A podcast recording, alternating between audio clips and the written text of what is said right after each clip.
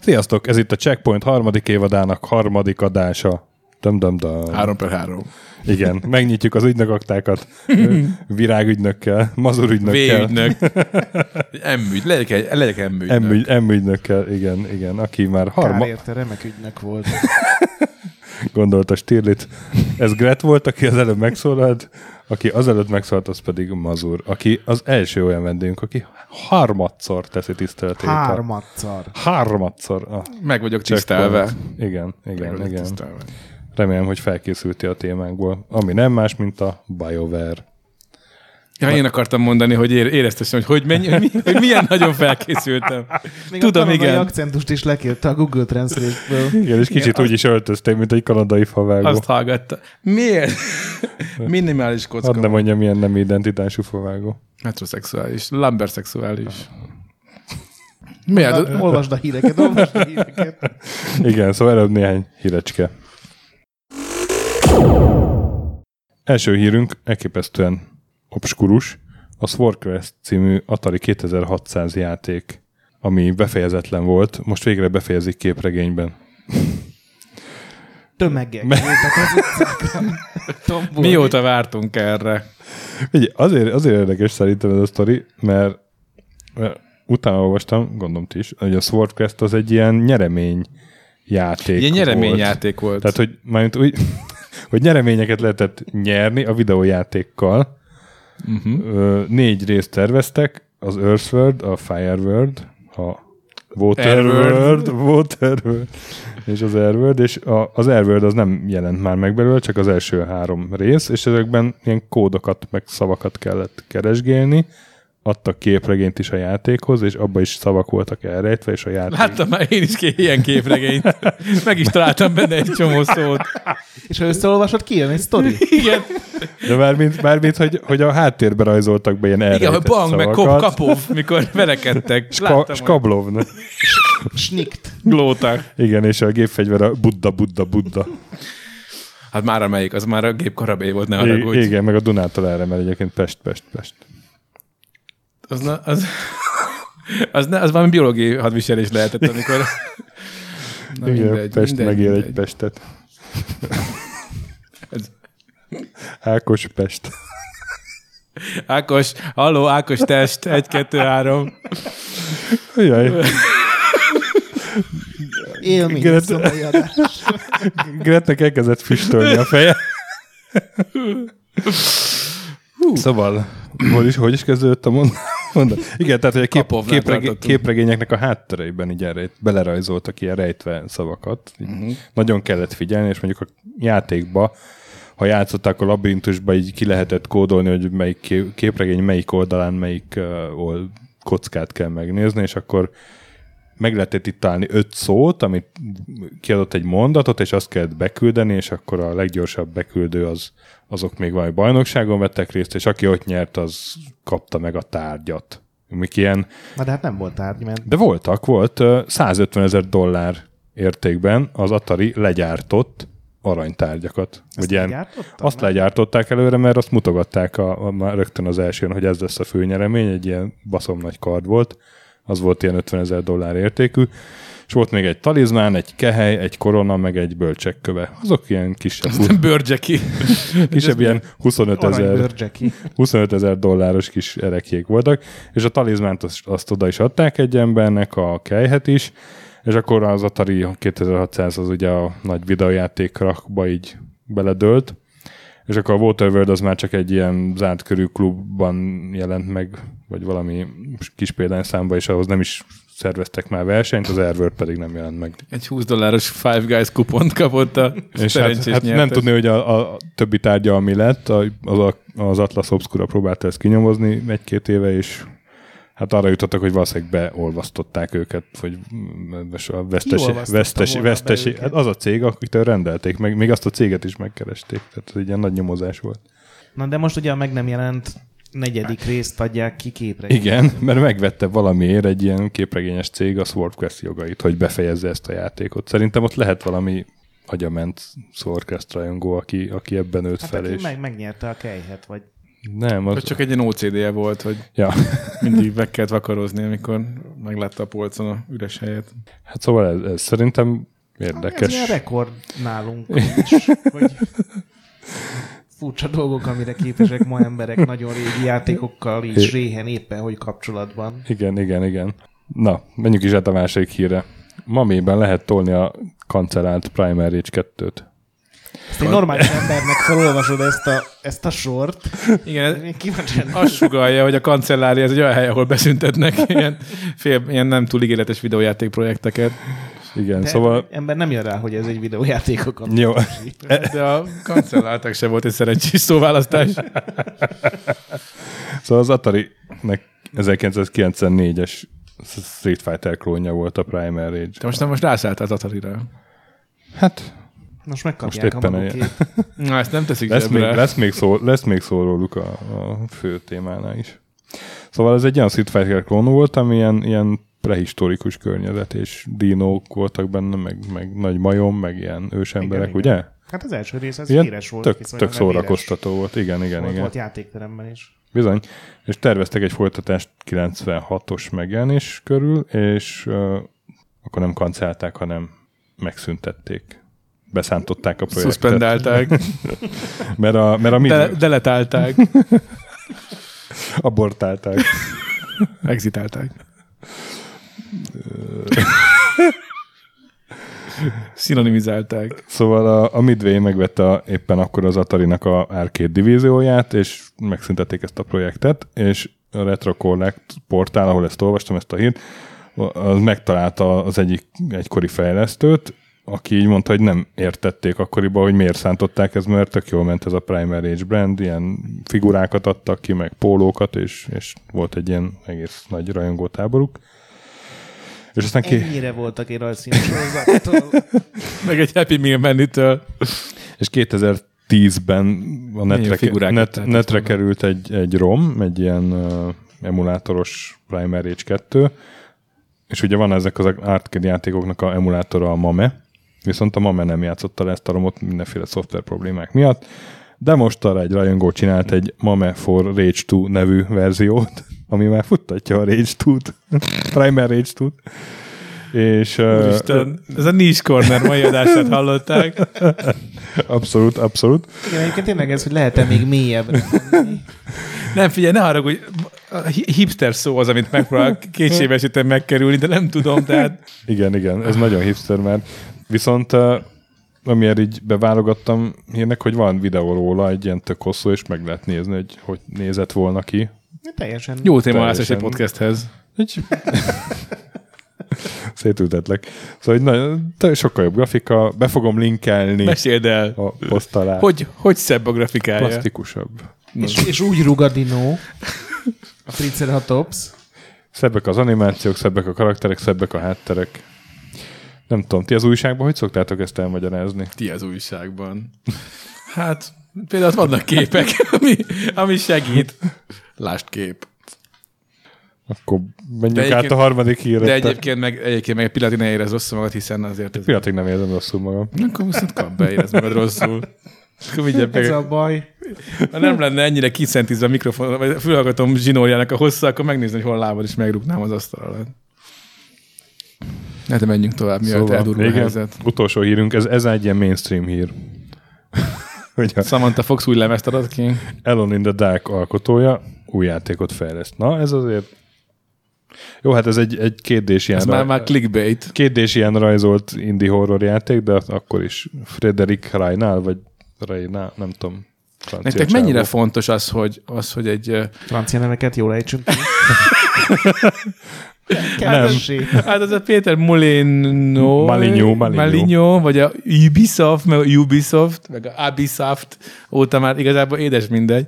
Nem, hanem, hogy mennyire fontos egy horror játéknál a horror faktor szempontjából az, hogy ez plastikus legyen. Gondolok itt például azokra a pixelartos horror játékokra, amiben azért nem is elgyakad.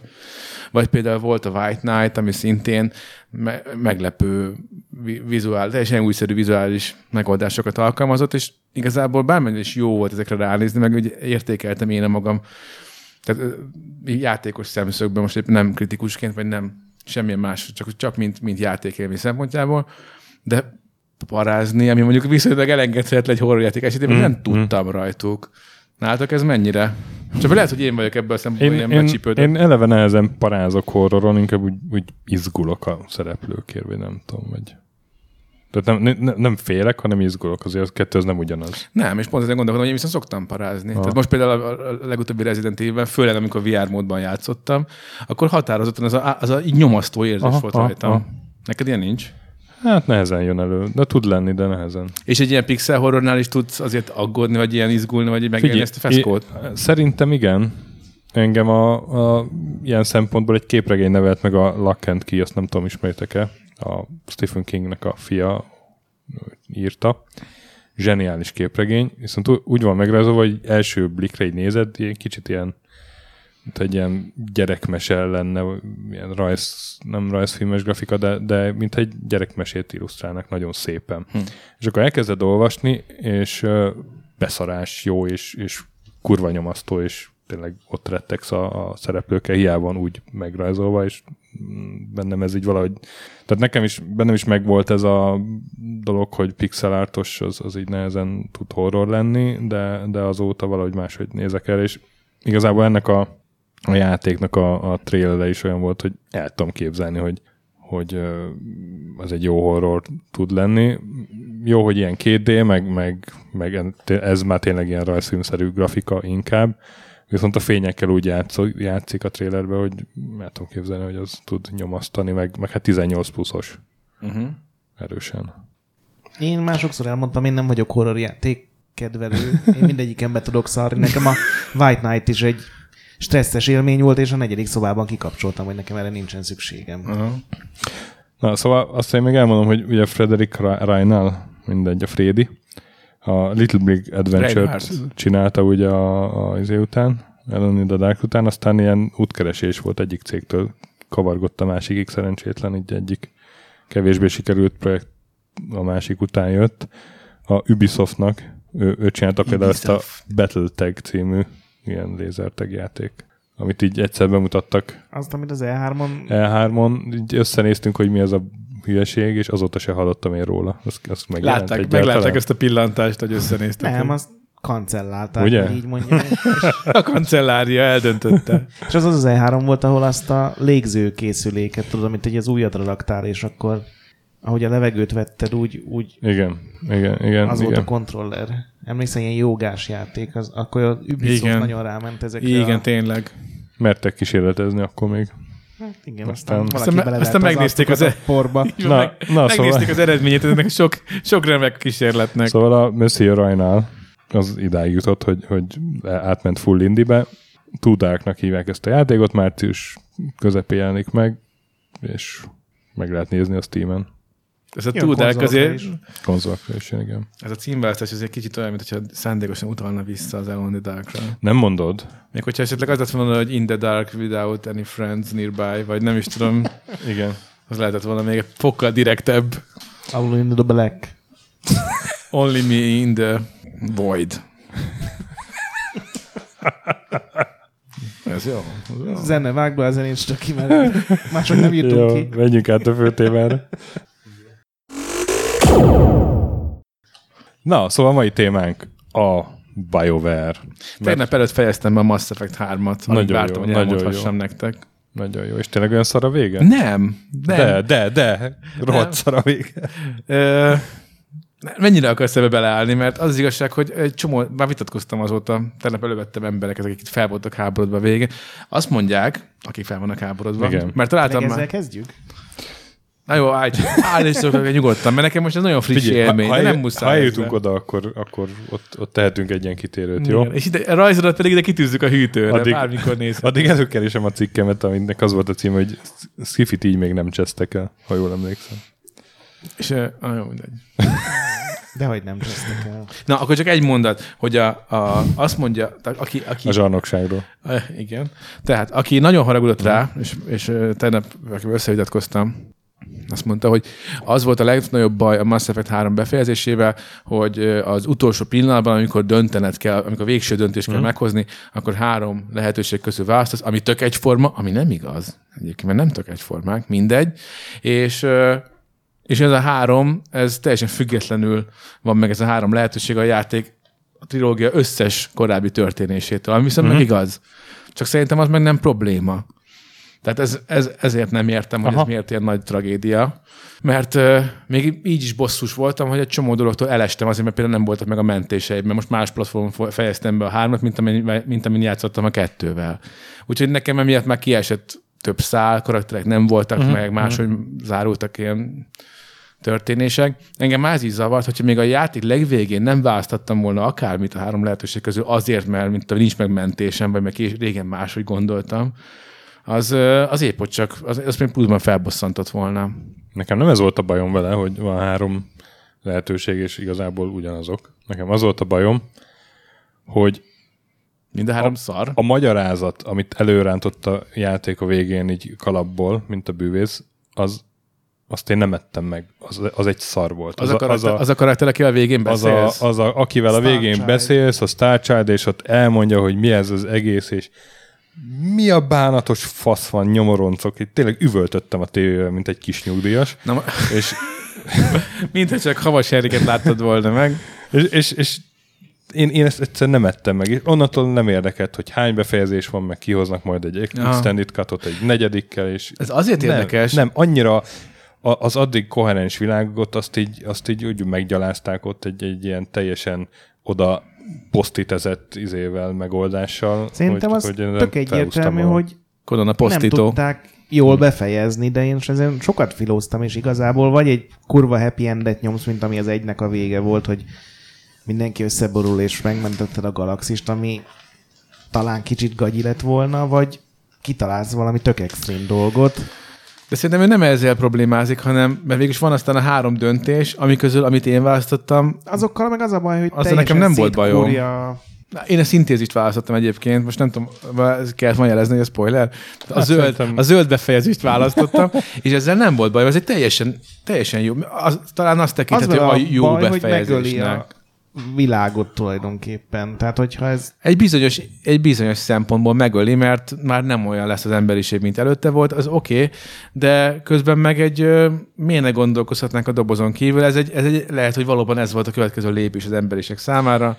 Sokkal kevésbé haragszom a befejezésre, mint mondjuk a stöki, vagy ugye, akik rengeteget kiabálnak, de szerintem az teljesen fix, hogy nem tudták befejezni jól a játékot, és egészen az utolsó pillanatokig szerintem filóztak rajta, hogy mi a fasz rakjunk a végére, ami esetleg figyelembe vesz, hogy kit mentettél meg, ki van még életben, kikben voltál jól az első résszel, és semmit nem tudtak kitalálni.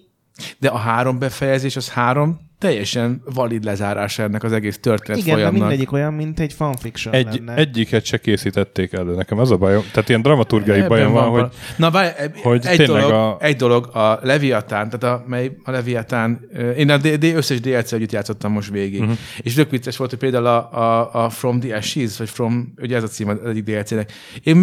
És az mi volt? Azzal én játszottam, és kiderült, hogy az a része volt a játéknak, ami eszembe nem jutott volna, hogy ez DLC-be tették. Azt hittem, ez a fősztorinak a része. Annyira rengeteget adott hozzá. Az egy D1 DLC volt, és iszonyat botrány volt belőle, hogy az miért DLC. Pontosan. Mert abban van egy karakter, ugye ráadásul. De nem akármilyen karakter, meg hogy rengeteg dolog derül ki az előzményekről. Bizony. Plusz a másik, a Leviatán, ami szintén egy olyan iszonyat fontosságú sztori szál volt, ami miatt nekem például a vége nem volt annyira, meg pont azon gondolkodtam, hogy aki ezzel nem játszott, az honnan tudhatta, hogy akire, mert ott ugye vissza is utaltak rá, hogy kik voltak a Reaperek előtt. Na, az a Leviatánból kiderült, de aki ugye azzal a DLC-vel akkor még nem játszott, mert mondjuk Day-ban esett neki, az csak nézett, és elhiszem, hogy rázta az öklét. De mondjuk ennek fényében a Leviathannal együtt az egy teljesen korrekt. Hát a Star Child-ra semmi nem utal az előző három játékban. Nem a Star Child-ra, hanem amit a Star Child mondott, mert a Star Child visszautalt arra, hogy mik voltak a Reapereket, és azt mondom, hogy hogyha nem játszott volna a Leviathannal, akkor tényleg nézek, hogy most miről beszél. Nekem teljesen az jutott eszembe, ami az egyik ilyen Gerald Darrell könyvben van, ugye, hogy Korfun vannak, és hogy gyerekkorában elkezdett írni ilyen ponyva regényeket, és ugye mindig valami durva helyzetbe kellett abba hagyni, és olyan elképesztő helyzetekbe sodorta a kis hőseit, hogy utána egész heteket töltött az, hogy valahogy meg tudja őket menteni, és szerintem ugyanebben a helyzetben voltak a BioWare-esek, hogy oké, megnyertük az utolsó csatát, de még kell valami, mert ez így túl egyszerű, hogy nem lehet úgy abba hagyni, hogy oké, győztünk. De Kézi, mi lesz a vége? Majd azon a hídon átmegyünk, ha odaértünk. Tehát kb. Ez így elképzel, hogy az utolsó hónapokban minden nap így feltették a vezető dizájnernek ezt a kérdést. Egy másik dolog, ami még dühítette az embereket, hogy viszont van ugye ez a 20 perc vagy negyed óra a végén, amikor találkozol, de az előtte levő 3 óra... Az baromi jó. Szerintem minden idők egyik legjobb 3 órája, amikor ott a földön harcolsz, és tényleg rajtad van az a feszültség, hogy neked kell megmenteni. Én full parába voltam. És egy csomó döntésednek akkor van eredménye, hogy kikélik túl például. Igen, annyira durva volt, láttam a helyét embereknek, hogy valószínűleg itt állt volna, hogyha nem. Hát például az egyik karakterem öngyilkos lett. Úristen. Hát, de most meg ezzel minden... Három játékban mindenki túlélt, és mindenkivel jóban voltam. Az a baj, hogy én most kimondtan úgy akartam játszani, hogy amit úgy zsigerből döntenék, azt megléptem. És amikor volt a taliék, a kóriánok meg versus a get, akkor én még a geteket választottam. Úristen. Olyan, hogy lett valaki ilyen. És pontosan a tali öngyilkos lesz akkor, hogyha ezt választod. És aztán pedig én nem tudtam, hogy öngyilkos lesz, mert nem így döntöttem, mert vannak moráljaim, van etikai érzékem, akkor is a hirtelen kell döntenem. Akkor is, hogyha ezek teljesen kifordultak önmagukból. Hát én nem bántam semmit, a végén nagyon elbeszélgettem a Gettel. Mondta ő is, hogy teljesen jó útjuk volt, odafelé alig lőttek rájuk, mert lassan azért körbeért a hírek az isben, hogy már nem kell rájuk lőni. Na mindegy, szóval, hogy tényleg ez, amikor látod az emberek helyét, ott, hogy itt lett volna a csoportképen szerencsét, meg a házi buliban is, ugye van benne egy házi buliban.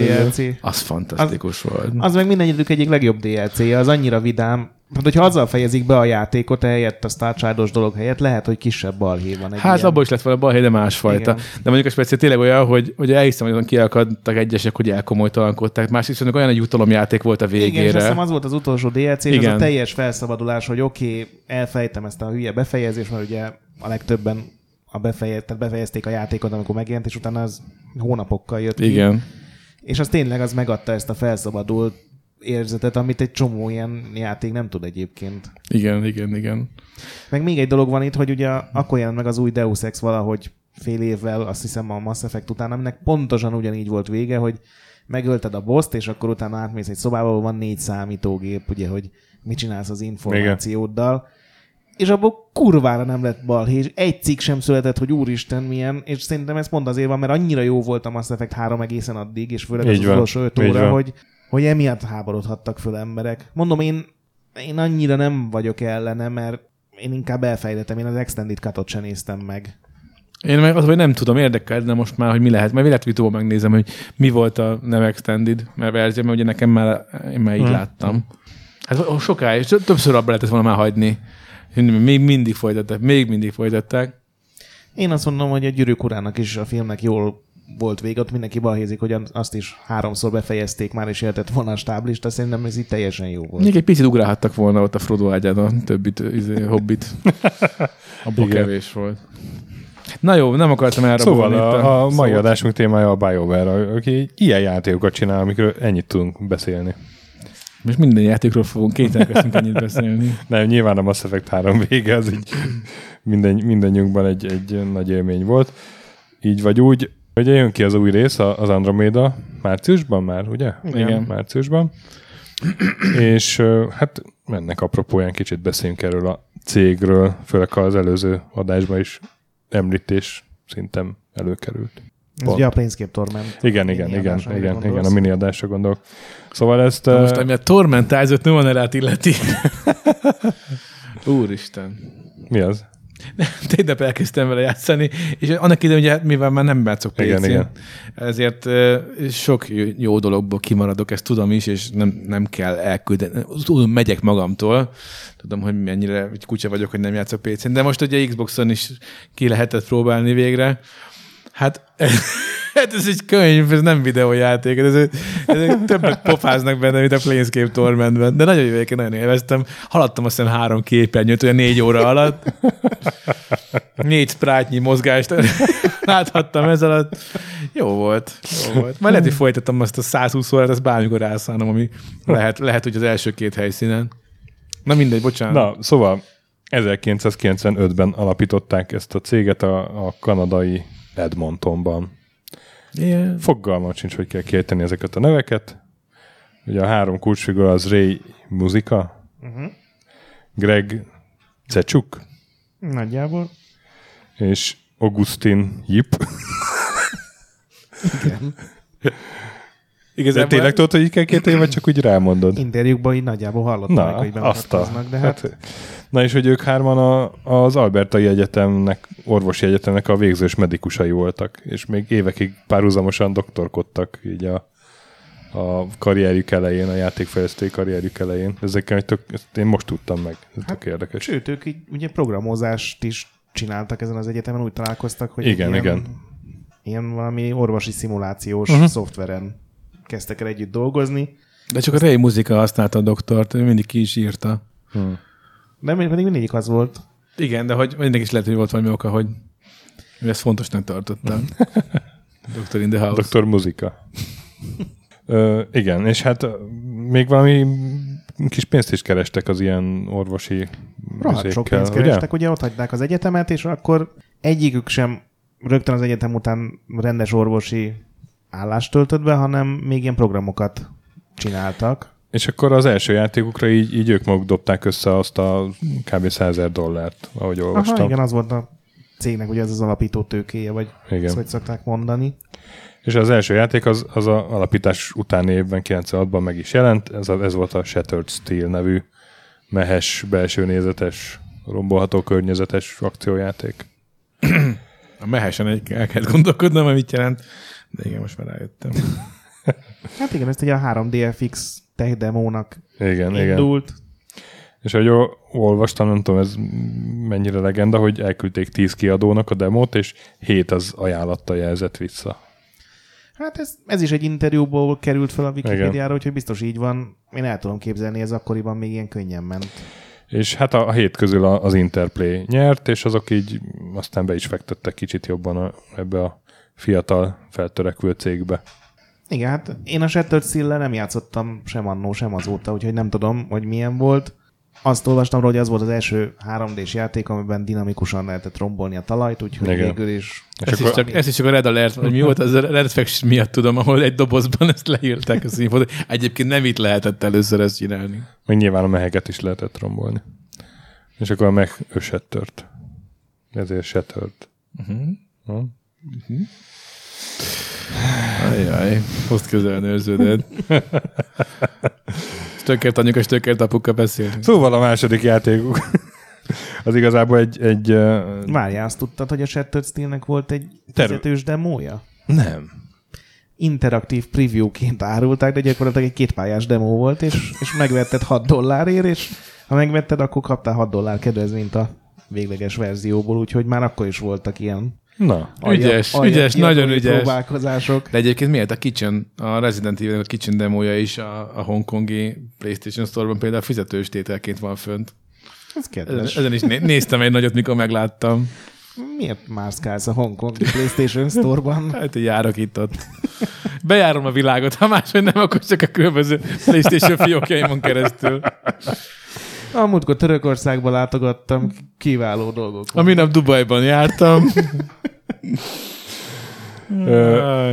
És terveztek egy második részt nem, belőle. Nem, most jön. De terveztek egy második részt, csak sokkal később kancellálták. Igen. Jó, tudom, hogy később, csak így logikailag most ide kötöttem. Na. Értem. Mert aztán középtávon inkább ráálltak a szerepjátékokra. Az Interplay. Az én is úgy vettem észre. Az Interplay az fizette az ilyen kísérletezéseiket, vagy szponzorálta, és így született meg ez a Infinity motor, amit említettünk a Planescape-es adásban. Igen, hát ugye hatan alapították a BioWare-t már, mint céget, és állítólag ott ilyen, azért tartott sokáig a Shattered Steel is, mert elég sokat játszottak más ilyen számítógépes szerepjátékokkal is, meg ugye rendesen papír alapúval. És akkor a Shattered Steel után elkezdtek csinálni egy 2D-s motort, hogy ugye mi lehetne a következő ilyen szerepjátékos játéknak az alapja, és aztán ezzel elmentek házalni az Interplayhez, aki gyakorlatilag mondta, hogy oké, ez így működhet faszán. És ugye ez volt a Battlefield Infinity, az lett volna a játék neve, tök saját világ, saját karakterek, saját játékrendszer, saját varázslatok. Csak aztán ugye az Interplay megvette a D&D motort, ugye a SSI-tól el tudták happolni.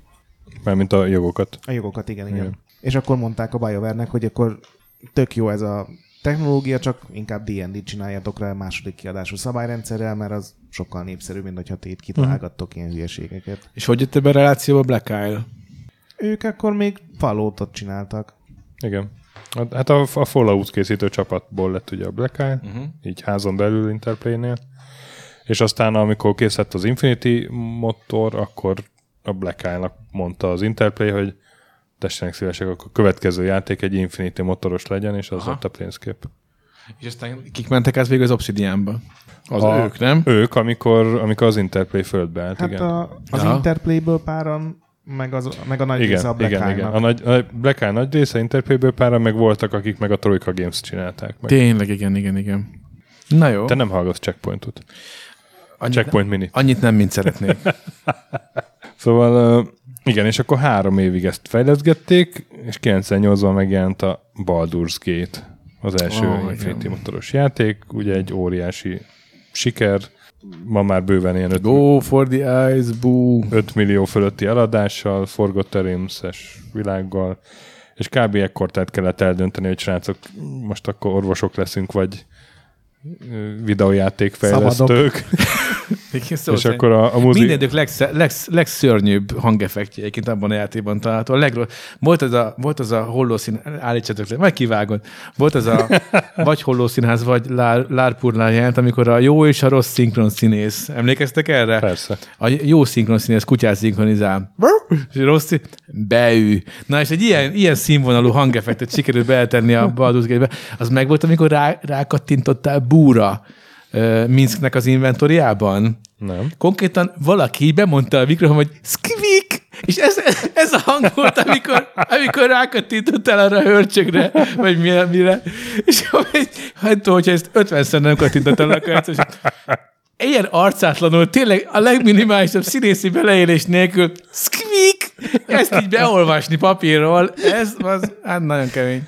Úgyhogy ezt én magamban így tartom nyilván a játék történelemben. Persze más egyébről is híres volt ez a játék. Szóval az a mondatnak a vége, hogy a muzika meg a cecsuk az a játékfejlesztést választotta, Jip pedig orvos maradt. Egyébként nektek bejött az első Baldur's Gate? Én nagyon szerettem. Én is, de valahogy mindig a Fallout-tal vetettem össze, pedig lehet, hogy nem kellett volna, és a Fallout az nekem egy kicsit jobban tetszett mindig. Az sokkal érettebb volt, nekem is ez volt. Tehát ez jobban nézett ki szerintem, meg kevésbé volt bugos. Meg ami engem rohadtul zavart, mint én akkor még nagyon sokat ilyen dísztem így élőben, ugye papír meg kocka, hogy ha jól emlékszem, 8. szintig lehetett fölfejlődni. Ez milyen piti dolog volt, tehát ilyen alacsony szintű koszos kalandozókkal. Te az évben Pecsába szerepjátékoztál? Nem, sajnos a Pecsában sosem. Nem a de a mazsom mesélt nekem, a legelső. A legendás táppistikékről. Vérpistikék, nem az? Ja, vérpistikék, ütöm, tényleg. Meghalt, XP Treasure Artifact-nél szóljatok, ugye az a... Igen. Meg ez az volt, ahol az Ender úgy shadowrunozott, hogy 2 helikopterből kitépett minigám volt mind a 2 kezében. Szólt neki valaki, hogy figyelj, picit túltoltad ezt a karit, nem? Nem tudom, olyan annyira full átlagos volt annak a sztoria szerintem. Tehát gyakorlatilag a Minsken kívül semmilyen karakteren nem emlékszik. Hát azért Jahelyra. Vagy van a 2-ben volt? Az vagy összemosódik. 2-ben volt. Hát igen. Hát ilyen egyen fantasy, meg egyen sztori volt. Tehát az ilyen... De akkor még az nem volt szerintem ilyen lelakott sztori. Tehát akkor ez még... De szerintem akkor is tök lelakott volt. Videójátékban lehet, hogy nem annyira, mint filmekben, meg könyvekben. Szerintem itt az is hozzájárult, hogy ugye a Diablo az megjelent 96-ban, mindenki rávetette magát, és 2 év diablózás után már mindenki vágyott van valami jó kis igazi szerepjátékra. Lehet. Igen, ha meggondolsz, akkor... a Diablo is sokkal hangulatosabb, meg komorabb, meg sötétebb volt. Most nyilván abban nem volt semmi sztori, még ennyi sem, de ez az a tipikus ilyen elfes, vidám, napfényes fantazi volt, ami... Hát azért ezt nem mondanám, az a rengeteg, amilyen gazdagon ki volt dolgozva a világ, az szerintem kiemelte, annak nem annyira volt párja. És igazából, hogyha őszinte vagyok, akkor még a Fallout játékok között sem. Tehát azért az a mennyiség könyv, ami bele volt szórva a játékba, azok a hosszú leírások, azok azért szokatlanul részletgazdaggá és felnőttesebbé tették, meg közelebb, olyan igazi CRPG volt ebben. Te ezeket el szoktad olvasni, ugye? Miket ezeket? Ezeket az leírásokat. Ahogy öregszem, egyre kevésbé. Most már például, most tisztességgel küzdöttem, mondom, a Tormenttel, de egy időben éreztem már, hogy hát csak úgy szökel a pillantásom a sorokon. Na és akkor további Infinity motoros játékok következtek. Nyilván egy Baldur's Gate kiegészítő, ez a Tales of the Swordquest, nyilván Baldur's Gate 2, Shadows of Amn, meg a Throne of Baal. Na, a Baldur's Gate 2 viszont szerintem teljesen más jellegű játék, az nagyon bejött. Igen. Az nekem is sokkal jobban bejött, mint az első. Szerintem legalább 3-szor akkora volt, mint az első rész.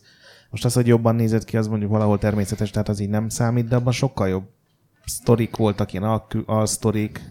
Igen, de szerintem az elsőnél még okkal féltek attól, hogy ez valahogy két szék közül a pad alá esik. Mert azért mondjuk, ha belegondolsz, ott benne volt mögötte a kockadobálás, minden jól elrejtve, hogy azért ne zavarja össze az egyszeri gémert, de szerintem félhettek attól, hogy ez mennyire fog tudni széles réteget elkapni. És a kettőnél már jobban tudtak, látták, hogy erre van igény, lelkesednek az emberek. És az a durva, hogy ugye az első rész 3 évig készült, a második meg csak 2 évig, pedig tényleg sokkal nagyobb, sokkal több küldetés van benne, sokkal több karakter van benne, sokkal jobban ki vannak dolgozva, szerintem az egyes ilyen küldetésláncok, ugye az a várépítés benne, hogy minden karakter kasznak szinte más várat tudta elfoglalni és felfejleszteni, az egy ilyen zseniális aljáték volt, és az is legalább 20-30 óra volt szerintem. Igen. Úgyhogy nekem ebből a sorozatból a második rész az, ami így abszolút nekem is, igen. És miért nem készült harmadik? Arról nem találtál valamit? Ez tök logikus lett volna. Azt is, ha jól emlékszem, a Black Isle kezdte készíteni. Az lett volna milyen Dogs? Valami kutyák lettek volna. De én már, engem ott már, azt már szerintem mind a PS2-es Dark Alliance-be ment bele az effort. Akkor beszakadt, akkor döglött meg az Interplay. Ami hát emlékszem, azért a Dark Alliance az mi volt? Az egy kurva jó játék volt. Az egy zseniális akció RPG volt. Nagyon jó játék volt egyébként, de a befejezéssel az teljesen olyan... Tehát ha valaminek béna volt a sztori, akkor az. Az persze, igen. Az csak a gyakásról és a tápolásról, meg a Diablo-szerűen, hogy na most milyen kard esett. Erről szólt, viszont baromi jól nézett ki. Ugye abban volt először az a vízeffekt, az a higanyszerű, tudod, hogy belementél a vízbe, és akkor egyen hullámokat verted. Szerintem órákig mászkáltam a vízparton, és néztem, ahogy... Én is, a PS2-en nagyon sok időt eltöltöttem vele. Ahhoz semmi köze nem volt a BioWare-nek, amúgy. Még ebből a Interplay-es szakaszból, még ugye az Infinity motorhoz még annyit, hogy ugye a Black Isle is akkor csinálta a Planescape Tormentet, meg az Icewind Dale 1-2-t, az is Infinity motorral készült. Na nekem az volt az, amit sose tudtam ráérezni. Nekem olyan totál élettelen volt az Icewind Dale. Hát az csak a csatáról. Ugye a Planescape Torment az gyakorlatilag csak a sztoriról szólt, az Icewind Dale meg csak a gyakásról, meg annak szerintem így élvezetes volt, de... De én untam, mert üres volt. Nem, hiányoztabből ezek a Jahaira szintű karakterek. Nem olvastál elég Trisda Urder regényt. Én hogy hozzáképzeljem? Jó részét szerettem is, de... Ahol az meg benne van az a sor, hogy Katy Bree már a harmadik nyilvesszőt helyezte az íjra, amikor az első még nem is ért célba. De hát ez működik, mert hogyha rangerként arra specializálódsz kétszer, az D&D 3. kiadásban simán lehetett. Egy körben 3 nyilvesszőt. De egy barlangban voltak bazd meg. Szerintem ezt most hagyjátok abba. Mindjárt összeveszünk azon, hogy a Borlog használhat a mélarmort, és akkor tényleg az a legalja, ami kijöhet ebből. Használhat, bazd meg. Na, itt a purista, akinél megállt az óra D&D 2.0-nál. Hát igen, én is néztem, mikor a 3.0 személy rendszerében megtudtam. Mondom, hát akkor ennyi, mostantól Borlog leszek, és ennyi. A Plétmérbe kurványátok. Ura. Csatabád és Fireball. The king of the world.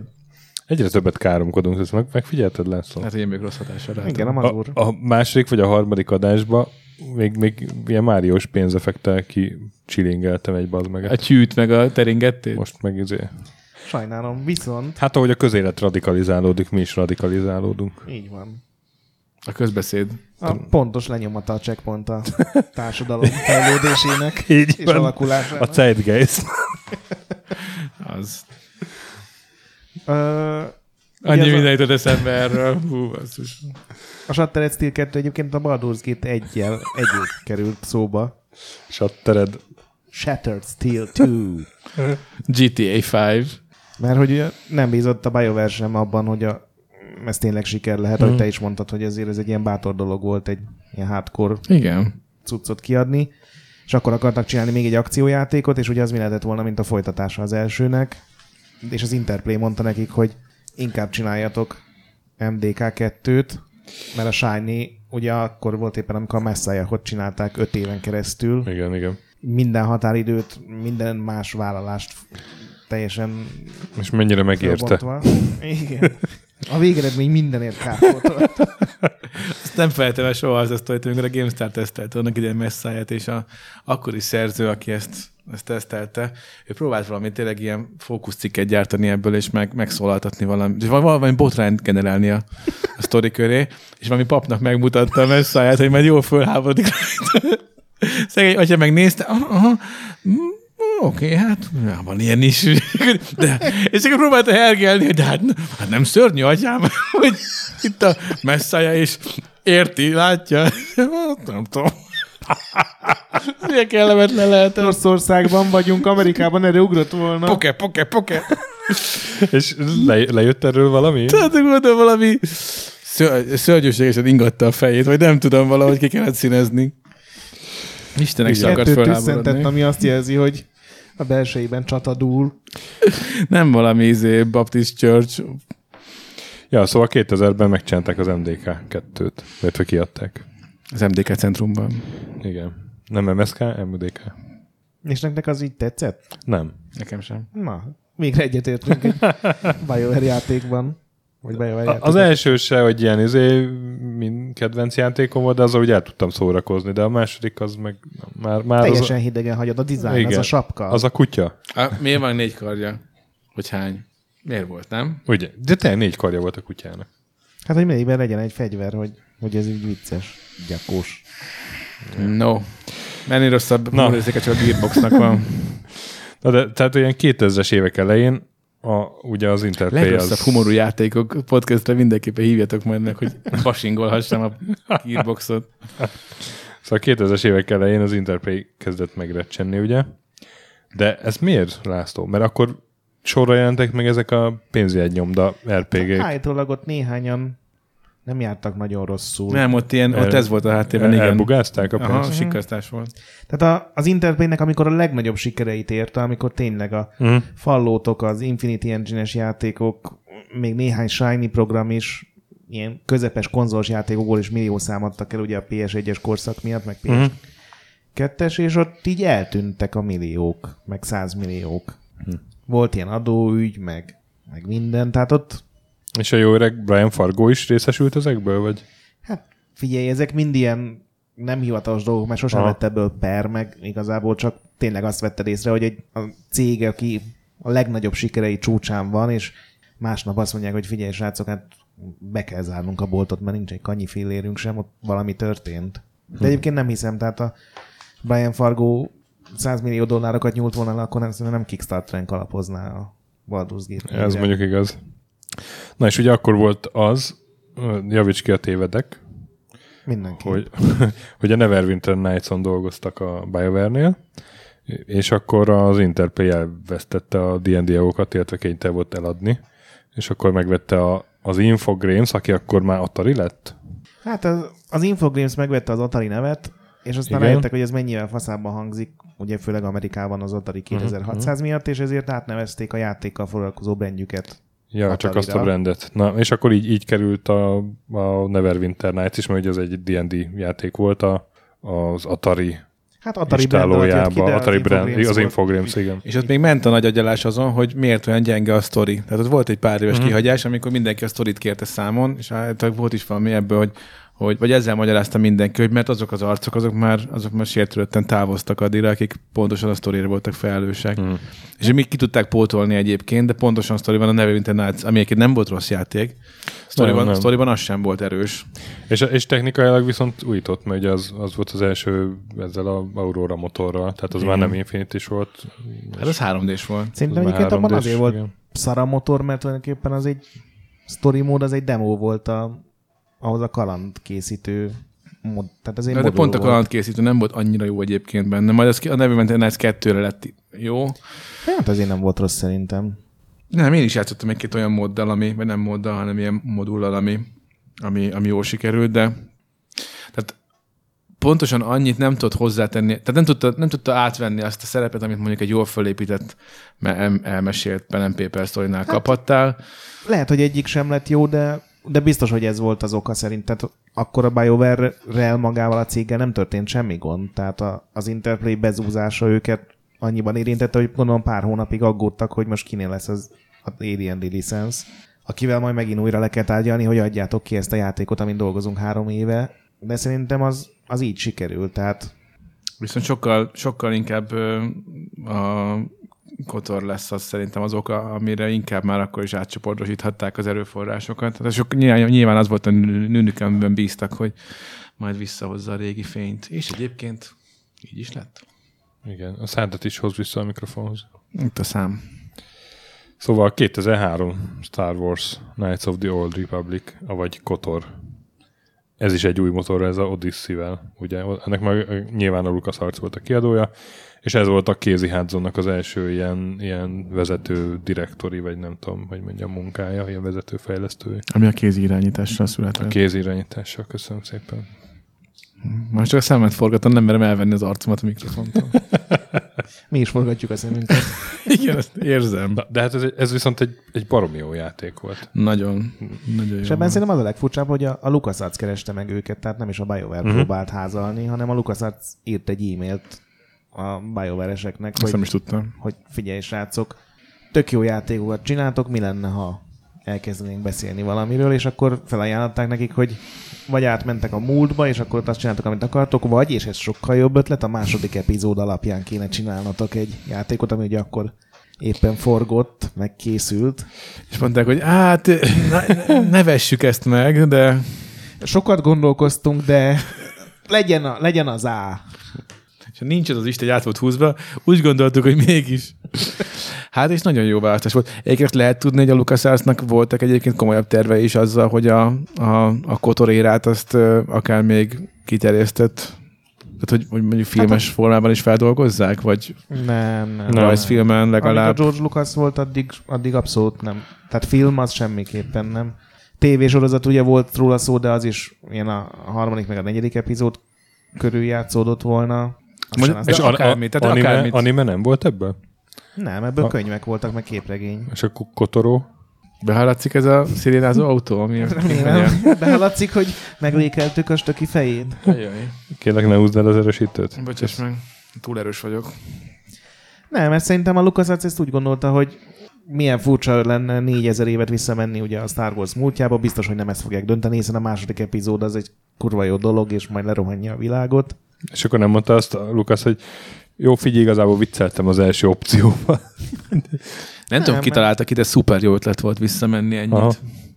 Nagyon. Ez is egyébként mondom, tehát LucasArts adta ez a két opció volt, hogy megkapjátok a Star Wars licenszt, ugye RPG még nem is készült azóta, vagy ugye előtte, meg azóta sem nagyon ugye a folytatás meg az MMO-t leszámítva. És szerintem ez így nekik is nyugodtabb volt, mert végül is egy tök ismeretlen csapat, akihez korábban semmi közük nem volt, és hogyha ott elcsesznek valamit, akkor annak nincsen olyan nagy hatása.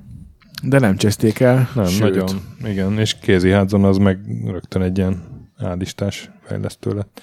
És meg is kapta jól a Mass Effectet, aztán a 2-t, aztán a 3-at, és csodálatos 120 órából csodálatos 119 óra 40 percet összehozott. Igen, már még több volt. A Kotor első részénél is voltak ilyen problémák, mint aztán a 2-nél, mert hogy hogy nem lett kész? Igen. Csak a játék felembe került volna a lemezre? Ha nem is ez, de mint hogyha ott is lett volna ami hasonló, hogy azért ki lett vágva nagyobb. Nem, az sokkal normálisabban ment. Én úgy emlékszem, hogy az a Xbox-on játszottam az első. Az arra jött ki Xbox-on, ugye?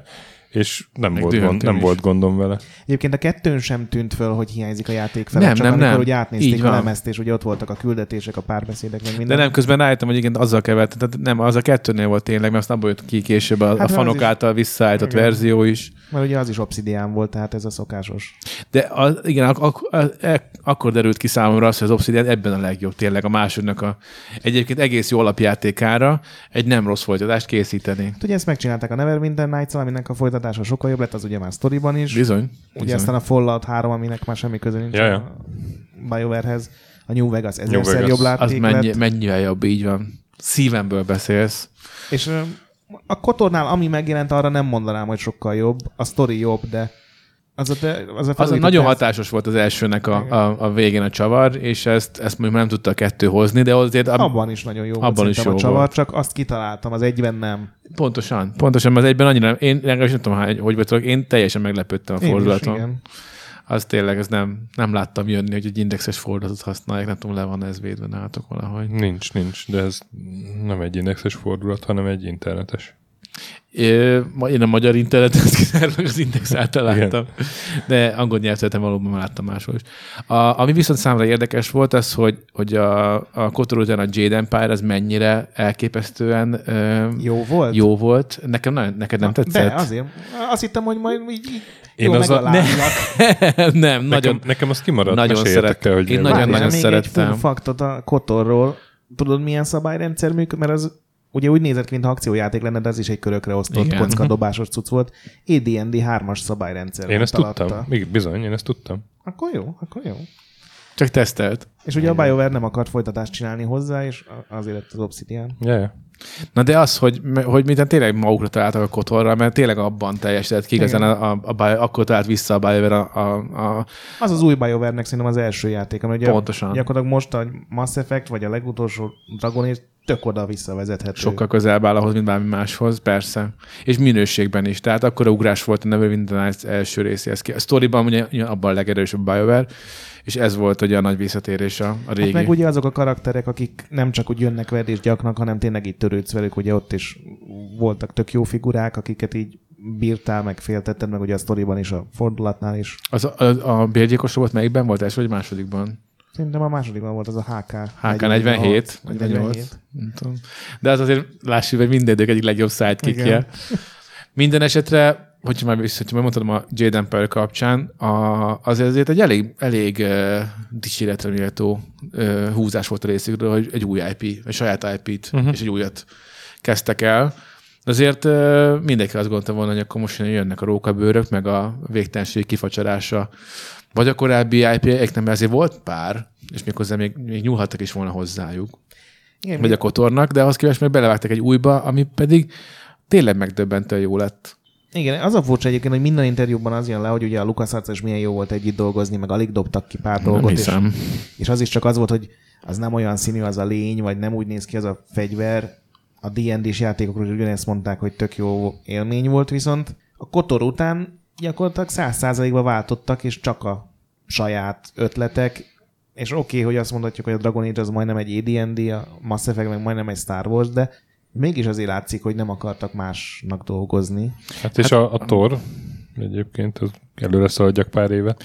Hát az IE azért abban vastagon benne volt, hogy kell legyen. Így van, pontosan szó szerint. És meg is bánták rettentően, mivel az LucasArts nem akkor kezdte el a felét elkérni a pénzeknek. Tehát ők azért nem óvatoskodtak, mikor arról volt szó, hogy akkor hogyan lesznek eloszva a nagy Della majd a meccs végén. Oda jutunk majd, csak most így ide kapcsolódott. Hát a Jade Empire onnan jött, hogy ugye a Kotor az előttleg Xbox-ra készült, nyilván utána fél évvel később megjelent PC-re is, és ezzel összehaverkodtak a Microsoft-tal, és a Microsoftnak ez az a korszaka volt, amikor még azt hitte, hogy Japánban tudnak valamit kezdeni, amihez RPG-k kellenek, és ezt úgy gondolták, hogy majd nyugati RPG-kkel is meg lehet oldani, ami nyilván nem sikerült, így finoman szólva, és ők gyakorlatilag a Kotor kapcsán igazolták le a BioWare-t egy exkluzív. És a nyugati játékosok számára igen. lehető legjobb lépés volt ez, igen. amit ők a keleti piacra szántak volna, ahol pont leszarták. Igen, és nem tudom, hogy emiatt, vagy tényleg saját ötlet, de ugye egy ilyen misztikus kínai környezet volt, tehát ez is ugye ez az ázsiai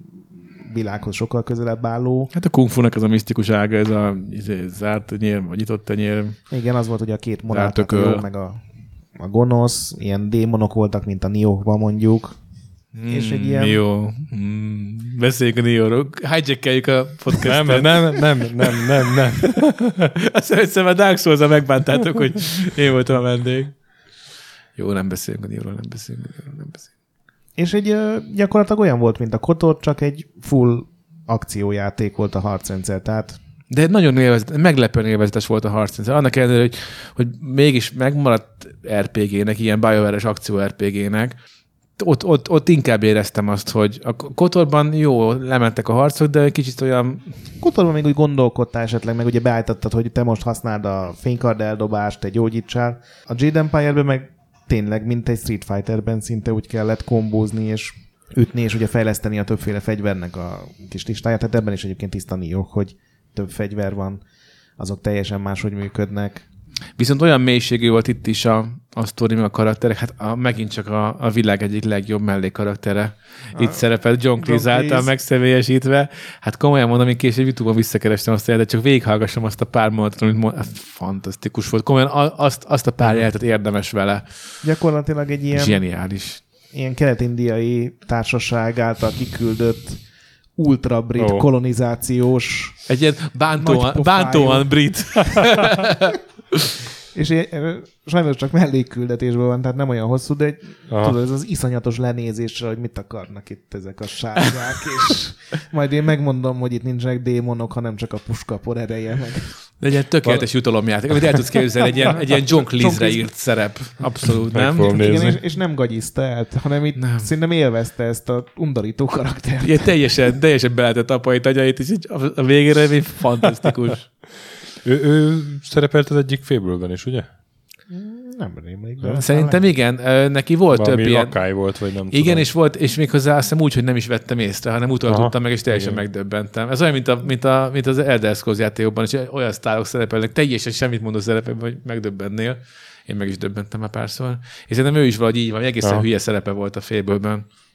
Na, szóval... A Jade Empire nagyot bukott, tehát nem véletlen, hogy kimaradtál belőle, mert igen, én azt tudom. Az ugye már Kotor 2 után jelent meg, tehát az Xbox legvégén. Miért bukott meg?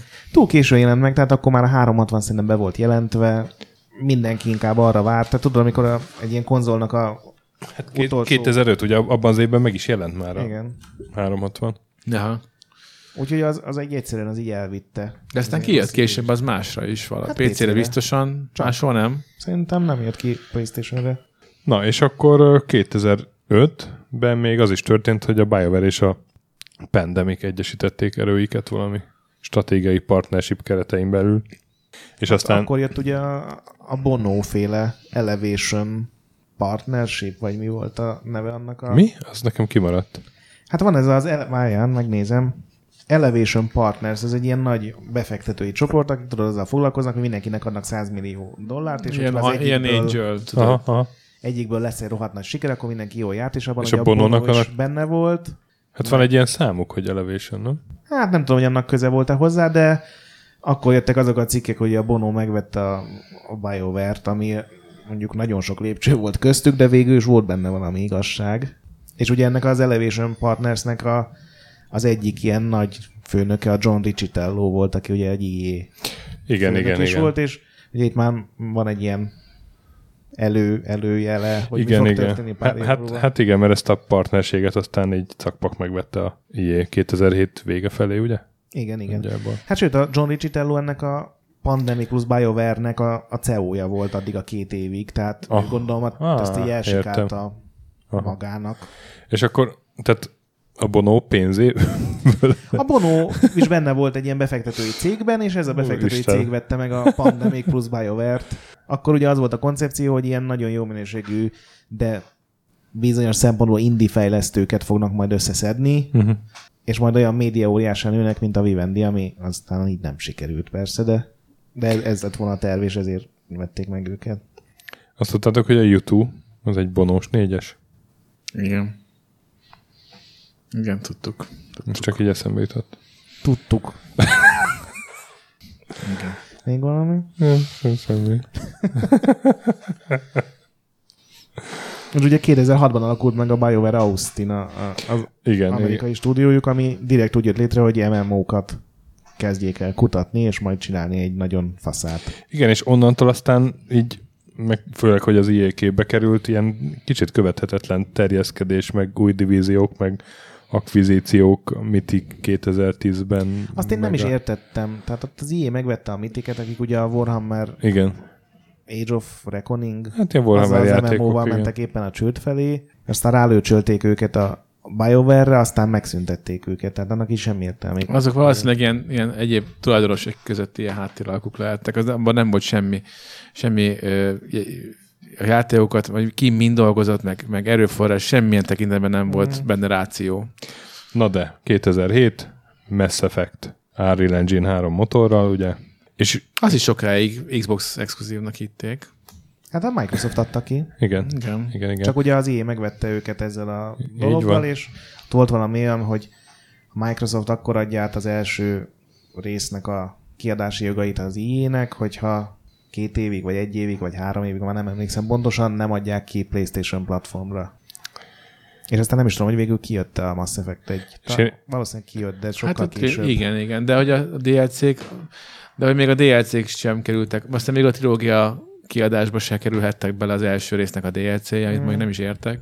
Szóval ott a Microsoft adta ki, nekik nem az övék volt a franchise, és a BioWare sem az övék volt, de ott olyan szoros kapcsolat volt, hogy az EA-vel így egyeztek meg, hogy ott a Mass Effect 1 az maradjon valamennyire Xboxos. Ezt csak így gondolom be akartak tenni a Sony-nak, tehát ebben semmi más nem volt. A magyarországi bemutatóra emlékszem. Az RPG-HU találkozón a Gret bemutatta, ott összegyűlt. Igen. Iszonyat alfa nerd társaságnak. Tehát hányan voltak? 20? De tényleg, és mindenki gyűlölte a játékot. Voltak sokan, és mindenki gyűlölte, persze, mert ezek a legkemény vonalasabb szerepjátékosok, és ott voltak ilyen külső nézetes akcióba lövöldöztek emberek. Hát ez nem szerepjáték, ez akciójáték. Mert pedig a karaktergenerálásnál 3 különböző background közül is lehetett választani. De hát én nagyon élveztem mind a 3 játékot, kivéve a 3-as végét. Ne nézz így rám, mert én teljesen megértem, hogy valaki ki akar tartani, de én azért fenntartom, hogy nagyon jó volt szerintem még azzal együtt is. És ugye ezzel a Mass Effect-tel... Én azt nem tudom megérteni, hogy valakinek az utolsó 15 perc, azt az előző 150 órát, van, azt bármilyen szinten elrontja, vagy megmérgezi, vagy az... emlékét elmossa. Nekem ez az, amit nem tudok fölfogni. Ezt mondjuk én se. Mert így van. Még mind a 3 részben voltak hibák, most tök mindenki az egyikben lassan lehetett a bolygókat szkennelni. Úristen, kipecselték belőle 2 héttel később. A Makó az elsőben, ugye? Az a amit járvány. A magyar fejletben Mékónak írtak. Mékó. Ez volt, így lett magyarítva, vagy Mékó. Ja. Az első fejletben volt magyar fejlettel. Nem a japán Makó cámpáról kapta a nevét? Hát vagy Mékóról, mint ami... De nem tudom, de a liftezések a Citadelen... De az sem zavar, várjuk, mert amikor a párbeszédek... Amikor az utolsó DLC-vel, amikor mennek a liftben, és megszól a Garus, hogy csak nekem hiányoznak azok a régió beszélgetések a liftben. Ez mekkora belső poén volt. És így mindeket azonnal rá, hogy igen. Oké, mindegy. Hát amikor egy játékban az a legnagyobb hiba, hogy ugye ezekkel a töltést leplezték gyakorlatilag igen. A liftben a beszélgetésekkel, hogy van benne ilyen, akkor az egy jó játék.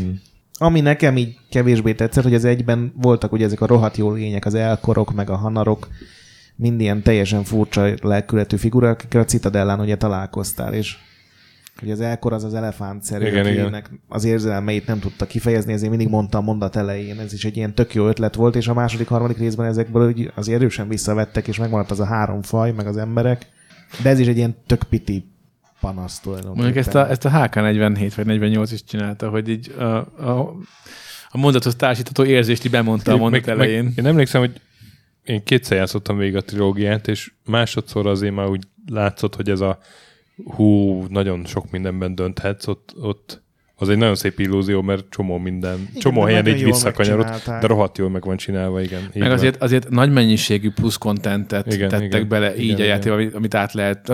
Most YouTube-on elkezdtem keresgélni, mi mindenből maradtam ki, és nagyon-nagyon sok olyan sztori szállat meg eseményt láttam, ami benne van egyébként a 3-as játékban, amit nekem esélyem se lett volna előszedni, úgyhogy nem voltak meg a mentések. Hát ugye, amiből nagyon sokból kimaradhatta, azok a társakhoz kapcsolódó dolgok, ugye az első részben is kellett választanod, hogy a kéden vagy az estén. A tény fel se bukkant nálam a harmadik részben. A Miranda az teljesen lezáratlan maradt, már amennyire, de például vele a romantikus szál a 3-asban az egy egészen szépen megcsinált, nem is tudom már milyen hosszú, több helyszínen is átívelő szitu. Na mindegy, szóval az, hogy ez egy illúzió, hogy mennyi mindent választottál, ez én nem így fogalmaznám, mert akkor már inkább inkább a teltéles játékokban van ez így. Itt inkább csak plusz ilyen oldalágon.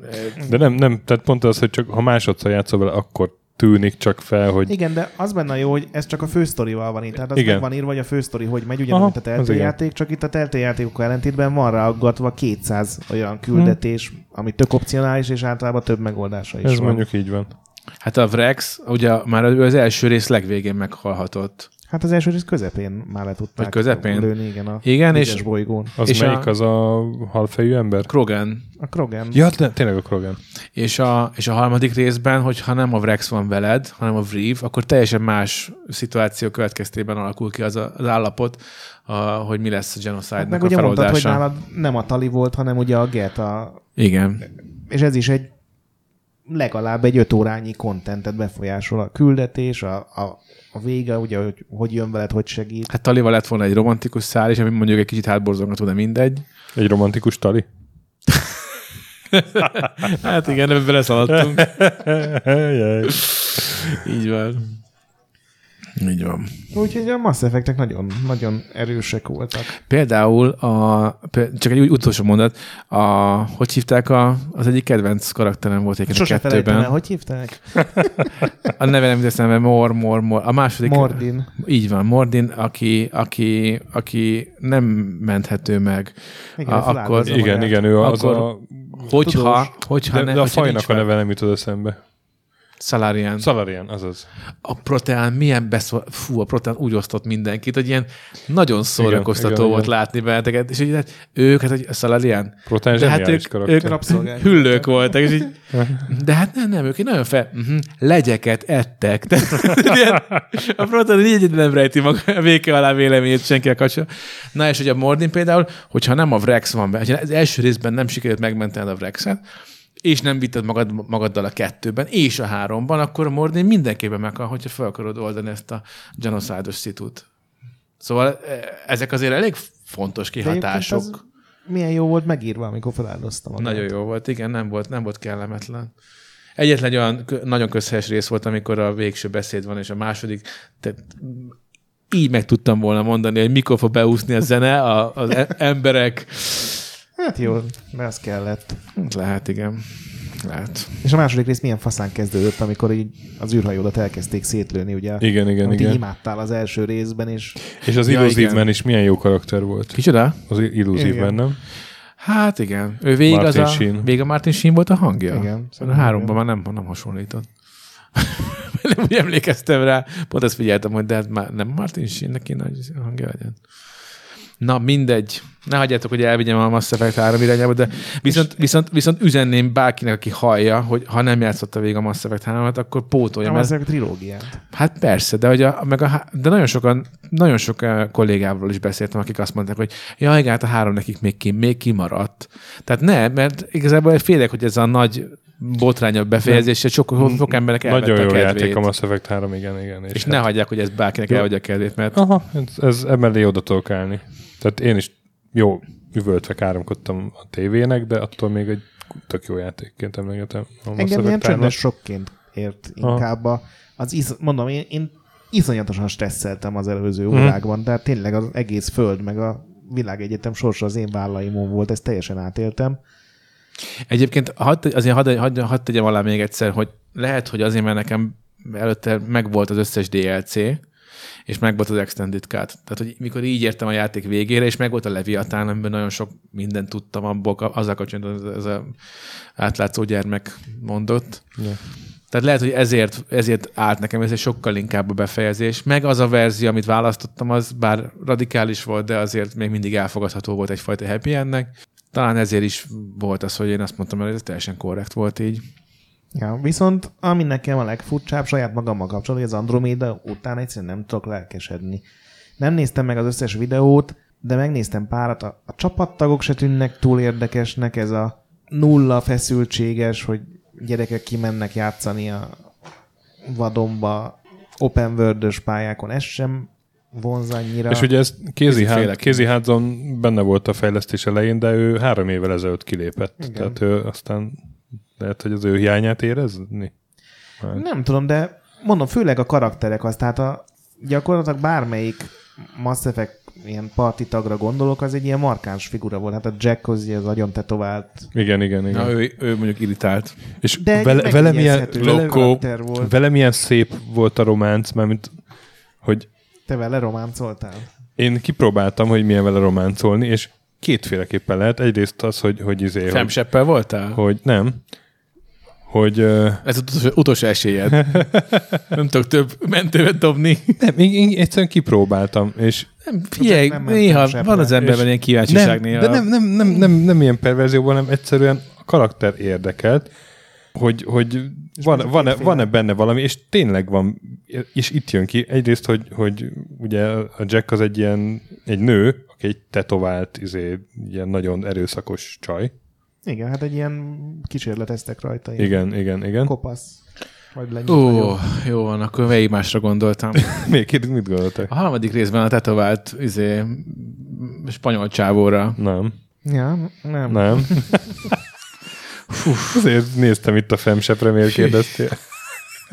Kivert a víz. És, hogy egyrészt meg lehet úgy a románc, hogy így macsózol vele, és akkor gyors numera. Meg lehet úgy a románc vele, hogy ilyen mély beszélgetések, de rohadt sok, és akkor így előjön, hogy ő miért lett olyan ember, amilyen, és akkor egy rendes szerelemet is kijöhet belőle. Ez ilyen az élet. Csak ugye a játékosoknak nyilván az, hogy most akkor ezt a karaktert is levarrom. Az egy tök könnyű választás ott, hogy akkor most megdughatod a Jacket, de hogyha tovább mész, és még tovább ápolgatod a kis lelkét, és beszélgetsz vele a gépházban, vagy nem tudom, hol fészkelte be magát, akkor előbb-utóbb akkor jön az igazi románc. Ez nekem egy ilyen tök jó élmény volt. Ilyen szempontból a BioWare nagyon sokat fejlődött. Azt hiszem a Kotorban volt az, hogy ugye ott a édes hármas összejött az utolsó csata előtt a sátorba, behívhattad mindkét csajt.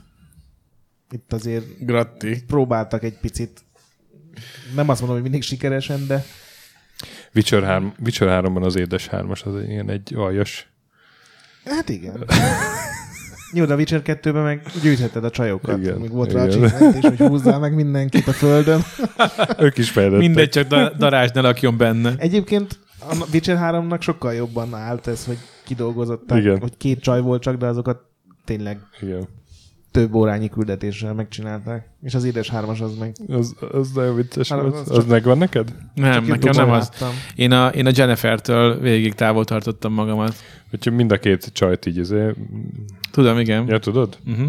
Csak nem kaptam meg azt a befejezést. Kocsmába meghívnak egy édes hármasba, és ott találod magad egyedül kikötve az ágyon. Vagy... Ja. De én valami lone hero módon fejeztem ezt be, teljesen minden szék közébe estem a mindenféle pad alá, mert hogy végül is hogy hívták a másik rendőröset? A Trisszel vele is valamit nem is mértem föl, hogy én ezzel most elvágok mindenféle jó indulatot, majd elküldtem. Ugye volt egy ilyen opció, hogy... Volt egy ilyen opció. Igen. És hát az ő érdekében tettem, az egy teljesen racionálisan meghozott döntés. White Knight-ot, Nice Guy volt. De ő szeretett téged. Hát... És az érzéseit. Ó, Triss. Nem trisztelted. Tristan Shout. Nekem a shout jutott. Shoutcast lettem. Rossz hatással vagyok rád, úgy látom. Na, de hogy na, ugye Mass Effect-ről beszéltünk, nem Witcherről. Szóval arra ti várjátok, meg lelkes? Hát pontosan, hogy azt várjátok, hogy lesz olyan fasza, mint a... Én most belelkesedtem a Mass Effect 3 miatt, mert gyönyörűen néz ki, gyönyörű szépen néz ki. Mondjuk tudom, hogy nem ez a fő szempont, de... Én kíváncsi vagyok, de nem várom úgy, hogy vágom a centit. Én nagyon remélem, hogy ez lesz így az év meglepetése számomra, és tényleg faszom ez, de... De például láttam, egy videóba beelnéztem, nem bírtam ki, nem szoktam nézni. Most, amit úgy igazán várok, amiről nem indírok tesztet majd, azról próbálok minél kevesebbet megtudni megjelenés előtt. Nem bírtam ki, beelnéztem egy Mass Effect-tel, mondom én a videóba, és megláttam egy ilyen karakterfejlesztési képernyőt, ahol pöttyöket lehetett pakolgatni, shotgun, assault, ne, ez a idáig visszamentünk, most komolyan mindenre pöttyöt rakunk. Ja, Istenem, például azt most még kellett visszamenni 6 évet. Tehát ez persze pont olyas, mert hülyeség, de... Na, viszont volt ugye az elmúlt 10 évben a Mass Effect mellett egy másik trilógia. Fontos szerepjáték trilógiája a BioWare-nek, a Dragon Age Origins 2009-ben az jelent meg először, aztán 2011-ben a Dragon Age 2, 14-ben meg a Inquisition. Nekem itt van teljesen... mindenkivel szembe menő véleményem, mert szerintem a Dragon Age 2... Na várjál, beszéljünk az egyről, mert nekem azzal kapcsolatban is azért van, aki nem érte. Rövidre lehet zárni, mert az a világ legrosszabban sikerült konzolváltozata volt.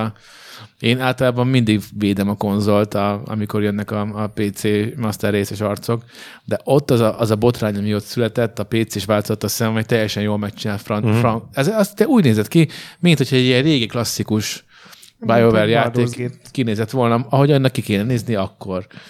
De hogy a konzolon, a kontrollerrel hülyét csináltam magamból, az rettenetes volt. Nekem ez nem tűnt fel, nekem egy dolog tűnt fel, hogy konzolon ugye a területre ható varázslatok, Fireball, meg jégeső, meg ilyesmi, ezt át lehetett a falakon is helyezni. És az zárt ajtókból bekúrtál 3 Fireballt ugye a másik oldalára, és nem tudták kinyitni az ajtót, mert annyi eszük nem volt. És ezért ilyen easy mód volt, hogyha varázslóval mentél. És ez PC-n állítólag nem így volt, tehát ott nem lehetett a falon átnyomni. Nem emlékszem, hogy lehetett volna. Mert a PC-n játszottam végig, és aztán amikor ránéztem a konzolra, akkor nem értettem, hogy ezt most hogy lehetett így kiadni. Minden esetre ez egy teljesen mellé sikerült, vagy félresikert dolog volt az a konzolos változat. Én a Mass Effect 1-2-t végigjátszottam már, utána próbáltam ki a Dragon Age-et, és no. Konzolon? Mm. Hát ez igen, de a PC-n kellett volna. A PC-n szuper jól volt játszható. Oké, de ott sem volt jó a sztoria, mondjuk. Jó, az másképp, most csak technikai részére mondtam ezt. A világ nekem elsőre tetszett, de maga a játék, amit kihozta belőle, ez nem ért föl. Sablon fent. Tehát, hogy én azt is hiányoltam, hogy nem volt meg benne az a világépítés, ami a Mass Effect-ekben. Aha, ez a tök fantáz. Pontosabban akartak, mert nem tudom, emlékeztek arra, amikor bejelentették a Dragon Age-et, és voltak az interjúk, akkor iszonyatosan jól hangzott az a világ, ugye.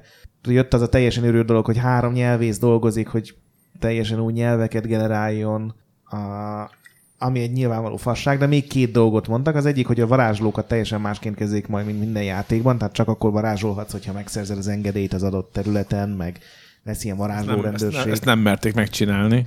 Ezt sem merték megcsinálni, meg azt mondták, hogy a halál is úgy lesz kezelve, hogy full realisztikus, mert hogy szerintük, hogyha lenne egy resurrection varázslat egy bármilyen világban, az teljesen összezavarná a társadalmi rendet, hiszen minden gazdag embert föltámasztanának, meg visszarejuvenételnének, és hogy majd ezt ők lemodellezik, és ez az első játék, és onnan is elment a főír. Egyébként az első verzióban még nem voltak ezek a darkspawnok, úgyhogy az első verzió egy ilyen teljesen furcsa idegen RPG-nek tűnt, aztán lett belőle ez a tök átlagos, föld alól előjönnek a démonok által előhívott szürke lények, akik nem orkok meg goblinok, hanem felírtam a magyar verziónak a izéit. De az a törpék túl mélyre ástak szitu, ami már a Gyűrűk Urában is elhangzott. Tehát azért az sem volt annyira új koncepció. Csesznye. Nem tudom, emlékszel a csesznyékre. Jézus ugye úristen. A magyar fordítás. Voltak a csorlákok, azok a nagyobbak, és annak az elit verziója az a csorlák vezérhím volt. Ez komoly. Igen. Nem játszottál a magyar verzióval? Nem magyarul játszottam. Ugye a 2 ilyen normál lény van, nem tudom most mi az angol nevük, a Darkspawnoknak a 2 alapverziója, az magyarul a csesznye meg a csorlák volt. Ez olyan, mint a barantában lenne egy fokozat. Hát ez hogy maradhatott ki? Jézus Mária, csorlák. Ez volt az, szerintem az egyetlen játék, amihez meg ilyen strategy guide magyarul. Úristen. Nem ilyen régi, ilyen honfoglaláskori magyar, hogy csessznyafia csorlák. Kicsit igen. De mondjuk én nem akarom bántani a játékmagyarítókat, mert volt már egy-két kellemes meglepetésem, inkább egy, mint kettő. Nem, persze, azon nincsen semmi gond, csak ez a csesznyi, meg a csorlák engem tönkretett, és ugye volt a keménységdémon főnök, ugye a bosszokat azt lefordították, és minden ilyen boss nevű mögé oda volt írva, hogy főnök. Uh-huh. És azért ugye keménységdémon főnökkel kellett küzdeni. Úristen. Ajaj. Szóval nekem a Dragon Age vérvonalak volt ugye a magyar cím. Volt benne egy csomó nagyon jó ötlet, mint az, hogy ugye attól függ, hogy milyen kasztot meg fajt választottál, egy eredet sztori volt a játék elején, egy ilyen egyórás. Igen, ez nekem is tetszett. Tetszett nekem ez a Veil vonal is. Igen, Veil vonal. De abból is gyakorlatilag mint hogyha felét kivették volna. Igen, de azért mondtam azt, hogy világ alapvetően jó volt, csak ehhez nem ért fel a játék. Pontosan, hogy a volt benne egy csomó olyan eredeti ötlet, amit tényleg pont így, ahogy mondod, mint hogyha kivették volna azt, amíg játék, na jó, ezt hagyjuk, ez így egyszerűbb lesz. Ez a mágiához való viszonyulás is érződött, hogy ők máshogy akarták, és egy kicsit tényleg más is. Valami benne maradt, ugye van ez a varázslók ilyen elnyomott, ellenőrzött karakterek, de mivel... Meg azok a mágiától megfosztott ilyen roncsvarázslók. Igen. De gyakorlatilag te varázslóként simán mehetsz, és végigégetheted a félvilágot. Igen, kapsz néhány ilyen barátságtalan dialógus opcióhoz.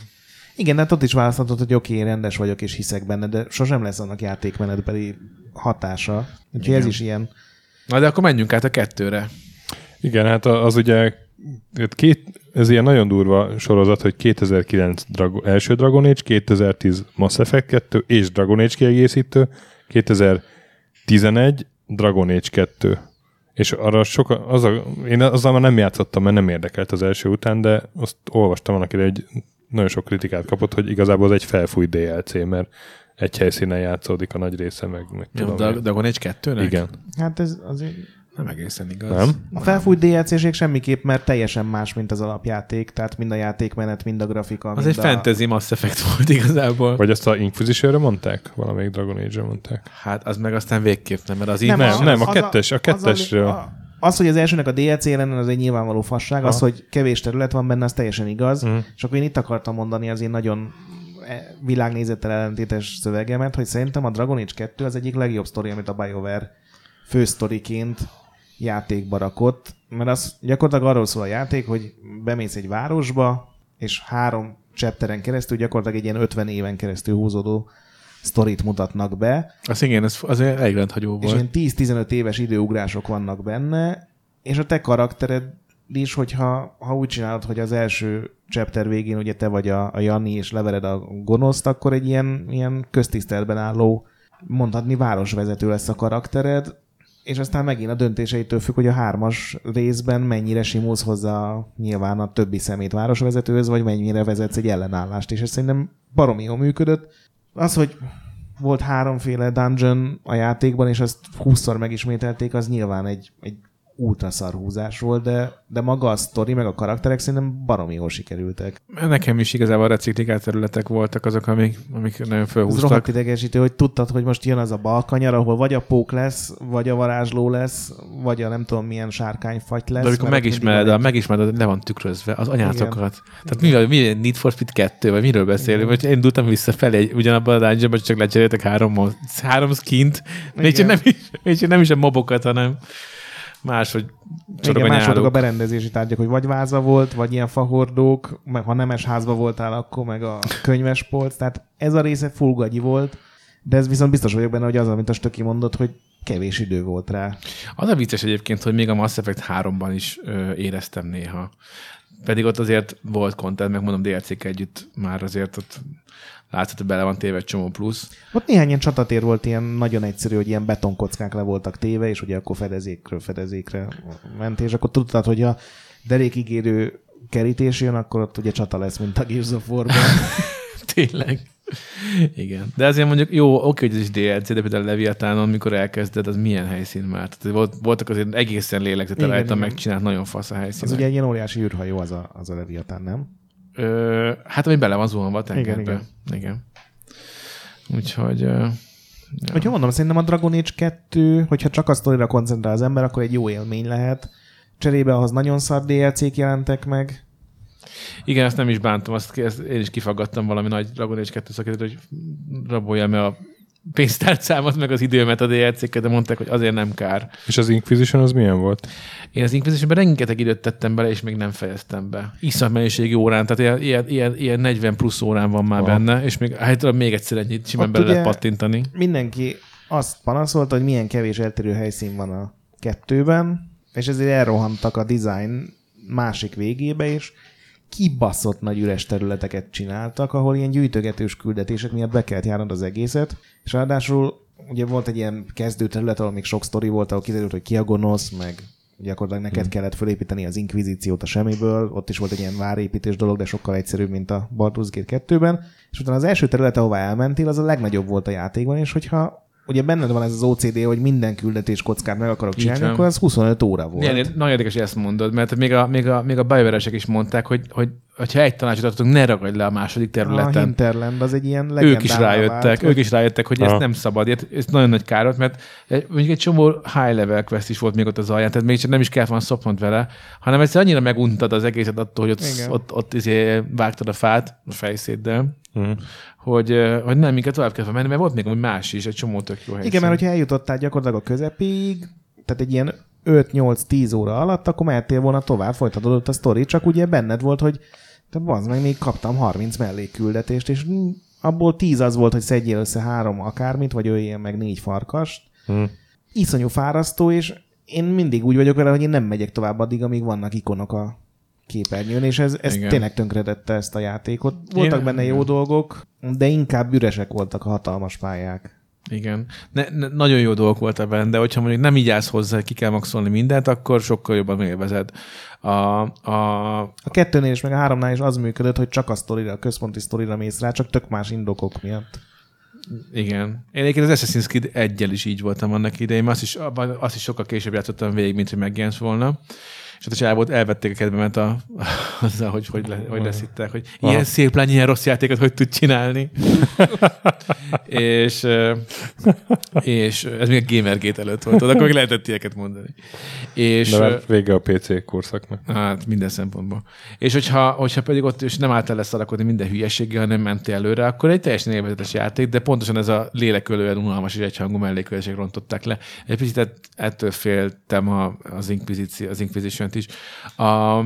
Hát igen, én most megvettem minden DLC, és most szeretném megint újra kezdeni, sokat szorra, de utána azt hiszem a Kotakónak az egyik szerzője fogalmazta, nagyon szellemesen, hogy igazából bár tisztelte volna jobban az időmet ez a játék, és a belegondolsz, tényleg ez történt, hogy teljesen rátolt egy ilyen 80-100 órányi. Igen, de szerintem ez csak azért van, mert mindenki kritizálta a 2-ben, hogy kevés a terület, és azok is viszonylag picik, és az, hogy újra hasznosítottátok a dungeonöket, az egy rohadt undorító dolog, és ezért minden egyes térképre beleraktak 5 darab tök egyedi dungeont, ami annyira nem volt egyedi, mert ugyanazokat a textúrákat használta egy zónán belül, de jó, másfelé kanyargod, meg nem copy-paste-eltek egész ilyen járatokat, csak mellette tényleg annyira óriási, és üresen óriási volt a hallgattak a játékosokról, aztán most meg ez volt a baj. Ha nem hallgatnak, az a baj. Vannak, akiknek nem lehet a kedvükre tenni. Igen. Jézus is pont ezt mondta, Uram. Vagy van, akik azért jönnek hozzá, mert nincs pénzük. Na, és akkor még egy dologról nem beszéltünk, a Thorról. Star Wars: The Old Republic MMO 2011-ben jelent meg. Utána meg kb. Évente egy kiegészítő, ugye? Nekem fix elméletem van azzal kapcsolatban, miért bukott meg a Thor. Már amennyiben megbukott. Azért nem. De mi az megbukott? Mert jön neki azóta is hozzá a kiegészítők. Hát, amiből free-to-play azért csinálnak egy év után, az mondjuk mondhatjuk. Hát meg megjelent a Thor, és néhány hónappal később ugye a muzika meg az Ecsok úr doktorok hivatalosan maguktól távoztak, de hát azért... Zecsukták a boltot. Ja, ezért? De, hát véget ért a muzika, és zecsukták. De kb. Egy évvel később távoztak, 2012. Hát szeptember. Egy MMO-nál kell annyi idő, hogy ez így lecsapódjon. Ja, és akkor azóta... Ez a... Nagyon jó, srácok, nagyon bízunk a csapatban, pakolják a bőrönbe a zserbót. Hát... De ők az egész játékfejlesztést ott hagyták. Igen. Nem azzal, hogy beváltották a zsetonjaikat, aztán szevasztok. Hát, valószínűleg közelebb áll a valósághoz az, hogy felkérték őket, hogy saját elhatározásból távozzanak, és váltsák be a zsetonjaikat, és itt van a pénz, de valakinek el kell vinnie a balhét, srácok. Doktor úr tudja, hogy tud fájni egy törött láb, úgyhogy most kéne kilépnie. És az egyikük az visszament orvosi szoftverekhez, a másik megközölte, hogy aztán nem tudom, mi lett belőle, hogy ő ilyen, hogy hívják, akik ilyen magánsörfőzdéket csinálnak, ez a kézműves söröket fog tesztelni YouTube-on, és egy ilyen sorozatot fog indítani, amiből vagy meggazdagszik, vagy rohadt sokáig részeg lesz, ami majdnem ugyanaz az eredmény.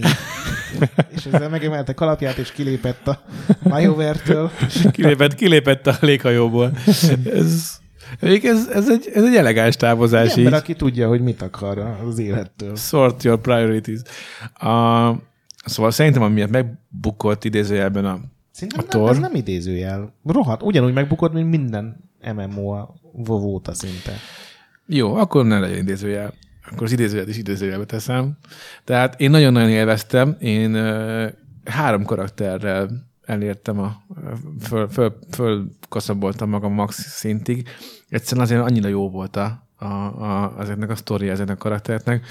Már nem merek találgatni, de egy Sith Warrior-t és egy Sith Sorcerer-t, az biztosan kimaxoltam, és még valamilyen allis karaktert már nem tudom. Igazán mindegyőben elnéztem. Nagyon-nagyon jó volt a karakternek az egyedi sztoria, és kicsit olyan, mintha egy nagyon fasz a Kotor 3, valami lenne néha felütve egy kis fölösleges WoW nyúlós MMO-s instázással. És alapvetően, ami a legbosszantóbb volt, az, hogy én addigra már nagyon meguntam a WoW-ban azt, amikor áll az ember Ironforge vagy Orgrimmar főterén, és jelleli, hogy akkor még LF2-em Strat No Hunter Please Center. Tehát, hogy nem volt benne ez a Dungeon Finder nevű opció. Aki nem játszik MMO, nem tudom mennyire tudja, hogy ennek mi a jelentősége. Te tudod, te MMO-zol, nem hoztál. Ez a WoW-ban egy hatalmas újítás volt, hogy és nagyon-nagyon-nagyon hálásan fogadta a nép, hogy végre valahára nem kellett azzal szenvedni, hogy összeálljon egy csapat, hogy végre elindulhasson, hanem egyszerűen bejelentkeztél, összesorsolt a gép, és aztán már be is teleportált. Az Instagram lehetett kezdeni a balhét. És megjelent a Tor, ez az opció nem volt benne, ígérték, hogy lesz, aztán később lett is, csak az volt durva, hogy mikor megjelent a Tor, akkor nem a World of Warcraft megjelenési állapotával kellett versengeni, hanem a World of Warcraftnak a több év alatt. A 7. évében volt, és azt hiszem már 3 vagy 4 kiegészítő után. Igen. Tehát rögtön azt az állapotát kellett elérni, mint a WoW-nak, mint ahol a WoW 7 évnyi folyamatos visszajelzések és finom hangolások után eljutott, ami hát körülbelül lehetetlen csúrolja minden irányból. És például az, hogy ez a feature nem volt benne, ezért olyan szintű őrjöngés volt. Hát de egyébként végjáték sem nagyon volt, mert amíg ugye eljutottál a max szintre, az sokkal jobb volt szerintem, mint szinte bármelyik MMO-ban, mert ahogy mondod, mindegyikhez majdnem egy kotornyi, vagy sőt, nem túlzás, hogy egy kotornyi játékot írtak. Igen. Nekem nagyon hiányoztak belőle az ilyen fasz a karakterek, mellékszereplők, de maga a sztori érdekes volt, egy pár jó mellékszereplő voltak. De kellett volna még. Viszont amikor eljutottál ugye a max szintre, ahol egy csomó más MMO ott kezdődik igazán, addig itt semmi nem volt gyakorlatilag. Hát valami volt, de ott is ígérgetések voltak inkább. Ígérgetések voltak, meg hetente egyszer mehettél be, meg... Volt ott is egy kis PvP, de nem sok, meg volt egy kis raid content, de az se sok, vagy nem tudom mi, nem. Igen. Meg mondom, hetente egyszer mehettél be ott is, de ugye csak egy max szintű dungeon volt, ha jól emlékszem, startkor. Ahogy egyébként a World of Warcraftban is, csak mondom még egyszer, hát a World of Warcraft 7 évvel az volt abban az állapotában, hogy ezt ellenpéldának lehessen felhozni. Addigra a World of Warcraft már annyi content volt, hogy már... Hát meg egyébként, amikor a World of Warcraft megjelent, akkor az akkori MMO-khoz képest többet tudott minden szempontból, mert egy EverQuest-nél, vagy EverQuest 2-nél sokkal erősebb volt már megjelenéskori állapotában is. A többi MMO meg még 5 évvel később sem tudta azt hozni, amit a WoW hozott megjelent. Tehát érted, a WoW megelőzte a pályatársait, a többiek meg még fél évtizeddel később sem tudták behozni. Ez így van, viszont a abban, hogy vissza, hogy beemelt egy kotorszintű, már-már kotorszintű egy single player RPG hangulatot a Tor az MMO-ba, azt hiszem, hogy senki más nem tudta így megcsinálni. Ezért World of Warcraft is voltak nagyon jó sztorik, mert nagyon jó questek, de annyira immerzív, egyjátékos élmény. Igen, csak mondjuk ez pont nem kellett egy MMO-t csinálni köré. Ez más kérdés, ez így van. Ez így van. Egyébként... De ez az még fut, nem? Igen, tehát akkor miért csinálják hozzá a DLC-ket? Hogyha... Mert free-to-play-ben minden jobb. Tehát sokkal több pénzt. De akkor ezek szerint van még ebből pénz. Hát úgy volt, hogy 3 nap alatt szereztek 1 millió aha. előfizetőt, az ilyen mindenféle rekord volt, így bekiáltották, hogy ez a legfaszább, meg legjobban menő MMO, és a 3. hónapra nincsenek adatok, de gyakorlatilag eltűnt a szerverek fele. Elszivárogtak az emberek. És aztán 2 vagy 3 év kellett hozzá, hogy free-to-play legyen, megjelentek ugye pár ilyen jobban sikerült kiegészítő, és most úgy működik az egész, hogy ingyenesen tudod játszani, de a fejlődés az nagyon le van lassítva. Ilyen nagyon genyó módon vannak. Tehát mondjuk a Lord of the Rings Online az egy sokkal barátságosabb free-to-play játék lett, és tényleg a játéknak is az előnyére vált, azon kívül, hogy anyagilag sokkal-sokkal jobban megért onnantól. De a tornál mondjuk azt képzeld el, hogy van rengeteg skijjel karakterednek, és akkor egy sornyi skijjel tudsz kirakni. Így külön kell megvenned hát még a második sort is, ahova kirakhatod a képességét a hátban, szóval ez nem ár. Meg nem tudom hány százaléka, mondom, az XP is lassítva van, meg egy csomó ilyen játékmenetre kiható dolog, meg ugye csak egy karaktered lehet, azt hiszem, meg nem kereskedhet. Ilyen genyó, olyan Hellgate London szintű szopatása van a ingyen élőknek. De vehetsz előfizetést, amit nem tudom, hogy így hívnak-e, és akkor visszaugrik ugye arra az állapotra, ahol... Na, de hát akkor ez egy ilyen genyó üzleti modellbe átment, de nem volt ez hát meg. Hát 2014-ben volt az utolsó adat, amikor kiadtak, akkor még 1 millió játékos volt, akkor már 2 éve. De 2015-ben és 2016-ban is jelent meg hozzá kiegészítő. Igen, mondom, biztos játszanak, de azért nem megy.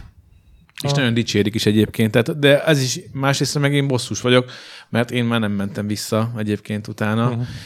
Pedig azt mondják, hogy megint az van, hogy single player RPG-ként megállja a helyét a például legutóbbi kiegészítőnek a sztoria. Most ez bosszant, hogy miért nem adják ki ezt miért nem adták ki inkább ezt egy Kotor 3-ként. Azt örömmel megvettem volna. De hát nem. Viszont tény az is, hogy olyan nagyon meg se kéne erőltetni magunkat, hogy mégis free-to-play, tehát mondjam, rá lehetne erre nézni. Szóval ez is olyan dolog, tudod, hogyha valaki mondjuk én egy Sith Warrior-t, az bárkinek nyugodt szívvel tudnék ajánlni, hogy csapjon bele is. A sztoria miatt nézzen rá. Aztán pedig utána érted, hogyha mondjuk tudsz erre szánni időt, akkor már annyi pénzem meg is ér, hogy mondjuk 1-2 havi előfizetés oda pendel is neki, és akkor tényleg fullosan végre ezen pattogni.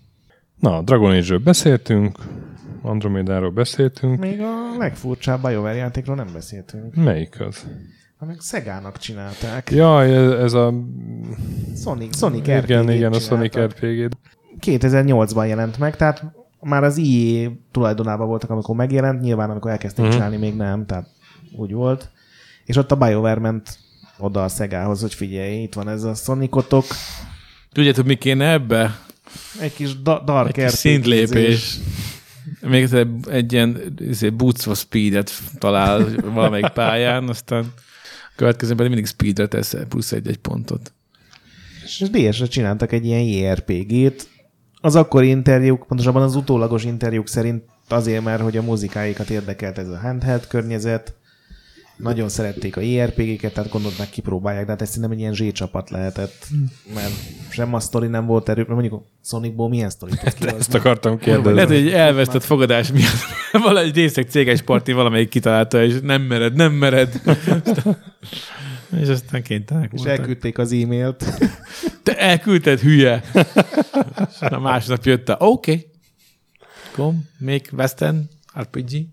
Meg ugye volt még az egyetlen ilyen bejelentett és leállított fejlesztésük, a Shadow Realms. Ez ugye egy ilyen 1,5 évig promózták, meg demózták, meg mutogatták. Tényleg, és egy Dota nyúlás lett volna, nem? Nem. Ez egy 4 versus 1-es... Nem, egy akkor tudtam, hogy olyasmit nem szeretek. Ez az aszimmetrikus multi. Igen. Azaz. Hát vagy egy 4 fős kóp, de ugye 5-nek bejöhet egy gonosz karakter. Ugye ez a Neverwinter Nights-ból. Evolve modell. Ez a Neverwinter Nights-ban is ugye a mesélő gyakorlatilag a szörnyeket irányította. Hát igen, meg a Fable Legends is ez lett volna. Hát igen, aztán nem véletlen, hogy nem jelent meg. Nem véletlen, ez se. Nem véletlen, hogy Evolve is ott tart, ahol. Hivatalosan egyébként azért zárták le, mert hogy nem volt olyan jó a minőség, de ugye akkor lőtték le az EA-nél azt a Command & Conquer új verziót, ami szintén csak a multira épült volna. Meg volt az a Downguard, vagy Downgate. Az is egy ilyen csak online játszható, az azt hiszem ilyen kártyás, vagy stratégia. És akkor az EA bezárt egy csomó ilyen multis fejlesztést, hogy ez is csak egy divat hullám volt. Na, de azt jól érzem, hogy szerintem jól érzem, de azért megkérdezem, hogy most arra a BioWare-nek már nincs olyan renomia, mint a Mass Effect 2, vagy akár 3 idején. Hát nézd, most nagyon sok egy csönd volt körülöttük. Hát, hogyha mondjuk a Tor kiegeket nem számoljuk, akkor azért Mass Effect 3 óta semmi nem mert volt. Mert ugye, igen, és kulcsemberek léptek ki. Ugye most ez a Matthew Bromberg, az új Gore, aki korábban az Austin stúdiót vezette, Casey Hudson nincs ott. Én meg hülyeséget mondtam, mert az Inquisition az volt. És az Inquisition volt, ez egy jól szerepelt. Na de azóta semmi, és a Torral azt mondtátok, hogy mi volt? Ugye volt a... Hát most ugye 3 stúdiójuk van. Van az Austin, akik fejlesztik a Tort, ők csinálták volna a Shadow Realms-et, de az megszűnt. Van a Montreal, az az újabb csapat, akik átvették a Mass Effect-et, tehát ugye ezt most egy tök új gárda csinálja tulajdonképpen, és van az eredeti Edmonton, akik ugye a legutolsó Dragon Age-et csinálták, és ők csinálják most ugye az új IP-t, ez a, amiről annyit lehet tudni, hogy multiplayer központú akciójáték lesz, és ilyen mindenféle plegykák szerint gyakorlatilag egy Destiny-t csinálnak. De már nincs az, hogy a BioWare új játékot csinál, úristen. Hát figyelj, az Andromédát iszonyú sokan várják, és minden ilyen listán meg akármilyen fönn van, szerintem nagyon sok fog múlni azon, hogy ez hogy sikerül. Tehát, hogyha ez is egy inkább csalódás lesz, akkor nagyon nehéz lesz visszajönni a BioWare-nek. Hát nézd, az Inquisition semmiképpen sem volt csalódás szerintem a Dragon Age 2-höz képest. Hát meg eladásokban is az volt a BioWare legjobban fogyó játéka. Igen. Az első hónapban, Nem, jól ment. És igazából főleg az elején még mindenki azt mondta, hogy de szuper jó. Amikor a 80. óra táján már kezdett elég lenni gyűjtegetős questekből, akkor kezdtek az emberek pampogni. Biztos voltam benne, hogy valamelyik Mass Effect volt. Ezek ilyen furcsa dolgok, mert ugye az idnél is a Rage volt a legjobban fogyóját. Most az új Doom valószínűleg megverni. Komolyan. Hát azt teljes bukásnak állították be. Hát ők nem, meg a számok sem, mert abból adták el a legtöbbet. Hát akkor komolyan. Ezt nem alig hiszem. Én nagyon szerettem egyébként a Rage-et. Én is. De aztán egészen szomorú voltam, hogy a Bethesda az... Pont egy ilyen kérdésből jött ki, hogy megkérdezték tőlük, hogy nem éreznek-e csalódást, hogy ilyen szarú fogyott, és mondták, hogy miről beszélsz ember, ez fogyott legjobban, messze a legtöbb pénzt hozta. Aha. Ez tök jó, azt nem tudtam. És egyébként most így kimondtan örülök is neki, mert ez egy ilyen igazságtalan félre söpört játék volt. Tehát az pont az előző generáción nagyon-nagyon kipörgette azért a maximumot, ami még abban a hardwareben volt. Kár, hogy akkor még senki nem csinált videókat, hogy ez csak 29,3 frame-mel megy, meg milyen dinamikus felbontással, mert az ultra stabilan ment. Az még ugye karmak mágiás. Igen. Motor volt, de igen, szerintem nagyon sok fog ezen a Mass Effect-en múlni. Se íze, se bőze, cucc lesz, ilyen 80 pontos review-kat kap, mert szépen néz ki, az egy ilyen elég végzetes csapás lehet.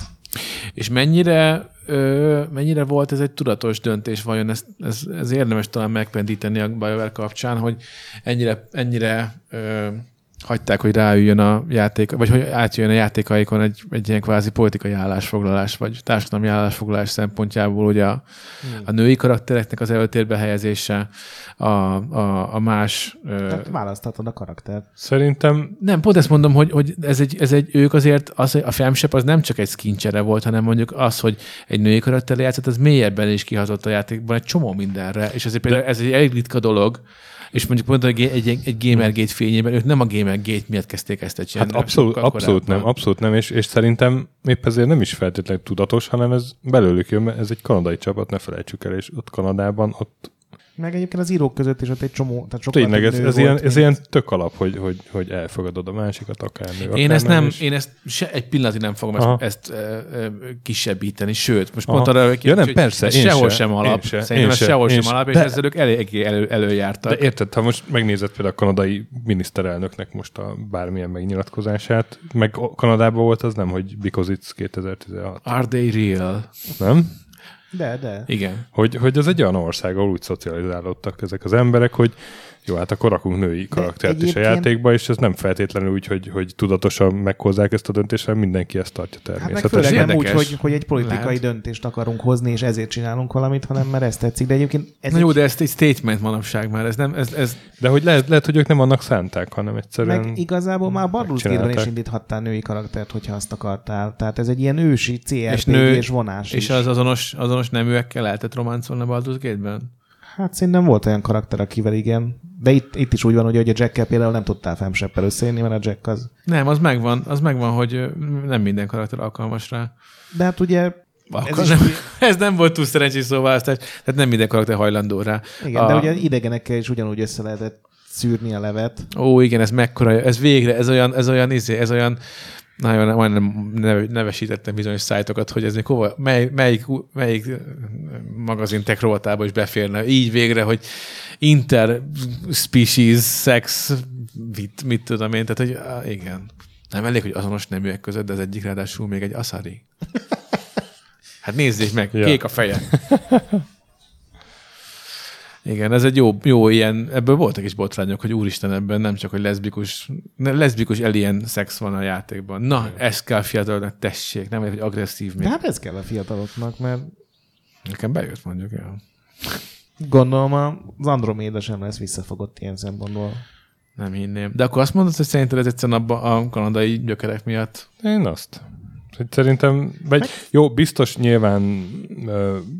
A tervezéskor is ez előjött, de nem úgy, hogy srácok, rakjunk bele női karaktert, hanem, hogy srácok, mit kezdjünk a női karakterekkel? Tehát, hogy az már így nem merült fel, hogy legyen benne. Meg az írók között nagyon sokan nő a BioWare alap, tehát akik a Mass Effect-eket összehozták, és ez is biztos egy olyan dolog, hogy megkérdezték, hogy te figyelj, miért nem csinálunk női karaktert, kiszámolták, hogy ez mennyi plusz pénz lenne szinkronban, meg abban a pár küldetésben, amire kihat, mondták, hogy basszus, belefér. Igen, meg hogy még a játék dobozán is rajta volt a femshop. Volt egy ilyen húzás. Hát most az Andromédánál... Elég sok húzás volt abban a játékban, ha érted, mire gondolok. Nagy.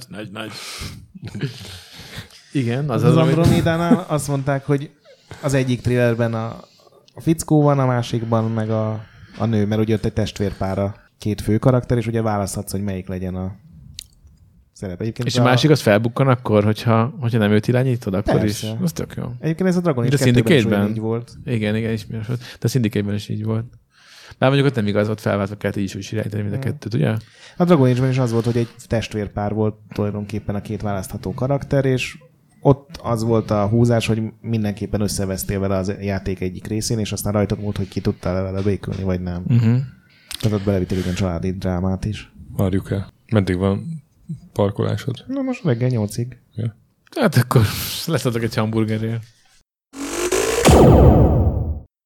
Na, hát kíváncsian várjuk az Andromédát, és szurkolunk igazából a BioWare-nek, mert kár lenne érte, ha középszerbe elsüllyedne, igaz? Mindenképpen. Én azért kíváncsi ezek, hogy felbukkannak-e még ezek a dokik esetleg valami 2 év múlva, majd egy Kickstarter projektben, hogy... Vagy a Főzdefeszten. Lehet egyébként, hogy azzal nagyobb sikert fognak elérni.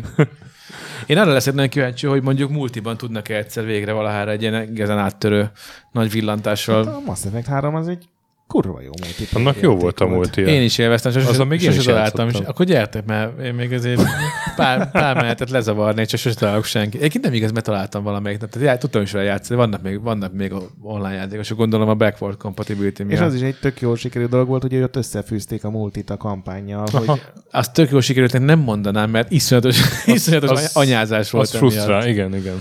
Nekem tetszett. Mondjuk egyébként, hogy megcsináltad az összes mellékküldetést, úgyis maxon volt mindig az a mutató. Hát inkább a DLC-kkel együtt. Hogyha a DLC-kkel együtt már volt annyi, hogy még a fele is elég volt. Mert ugye alapvetően 50% voltak a tikus készültség. Így van, így van. És ezt lehetett feljebb tolni, hogyha én 100%-on fejeztem be, és attól még nem voltak DLC-k, csak ugye a D-vanos. Na de 100%, de mondjam, mert multiztál sokat. Multizással, de a multizással lehetett 100-ra feltolni. Igen, mert az 50 az csak, az mindenképp 50.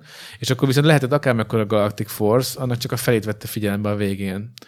Na és hogyha, én is mondom, nekem se volt vele gondom, és azt mondom, 60%-ig vittem csak föl, de az is elég volt, mivel a DLC-keit már volt akkor a haderőm, hogy na, a fele is elég. Egyébként ott azt sajnáltam, hogy ott annak nem volt egy ilyen jobb ábrázolás, hogy ott arról volt szó, hogy összeszedsz mindenféle seregeket, tehát a háromban gyakorlatilag egy ellensereget kellett összegyűjtened, ez volt az egyik fő sztori, és azt így megnéztem volna azt az Ármádiát, tudod, amit így összeszedsz, hogy hány ilyen elég látványos animációk voltak ott a végső csatánál, de ez tök igaz egyébként, mert végül csak az ilyen quest reward volt a végén, hogy na és akkor jó, van, kapsz. Hát meg akkor... ugye bejöttek a támadásokat, te a földön harcoltál, és hogyha nem tudom milyen százalékot elérted, akkor ugye föntről szétlőtték előtted, és akkor volt egy rádióüzenet. Mi volt ez? Hogy hogyan?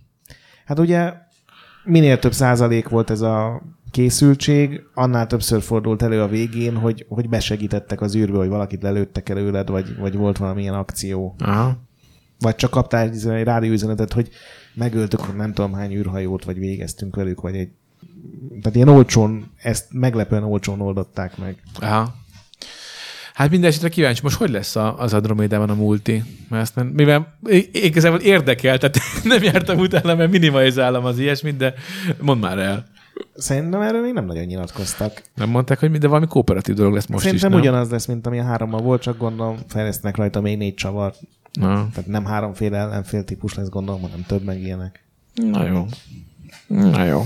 Na, hát akkor megnézzük. Hajrá Mass Effect, hajrá BioWare. És ugye majd elvileg jövő már, hát pontosan egy éven belül meg kell élni az új IP-juknak is, úgyhogy még az is egy érdekes dolog lesz. Azért remélem, egy ilyen Destiny-szerű FPS csinálnak. Remélt, hogy nem, vagy remélt, hogy igen? Remélem, hogy nem. Nekem nem volt valami Destiny-vel.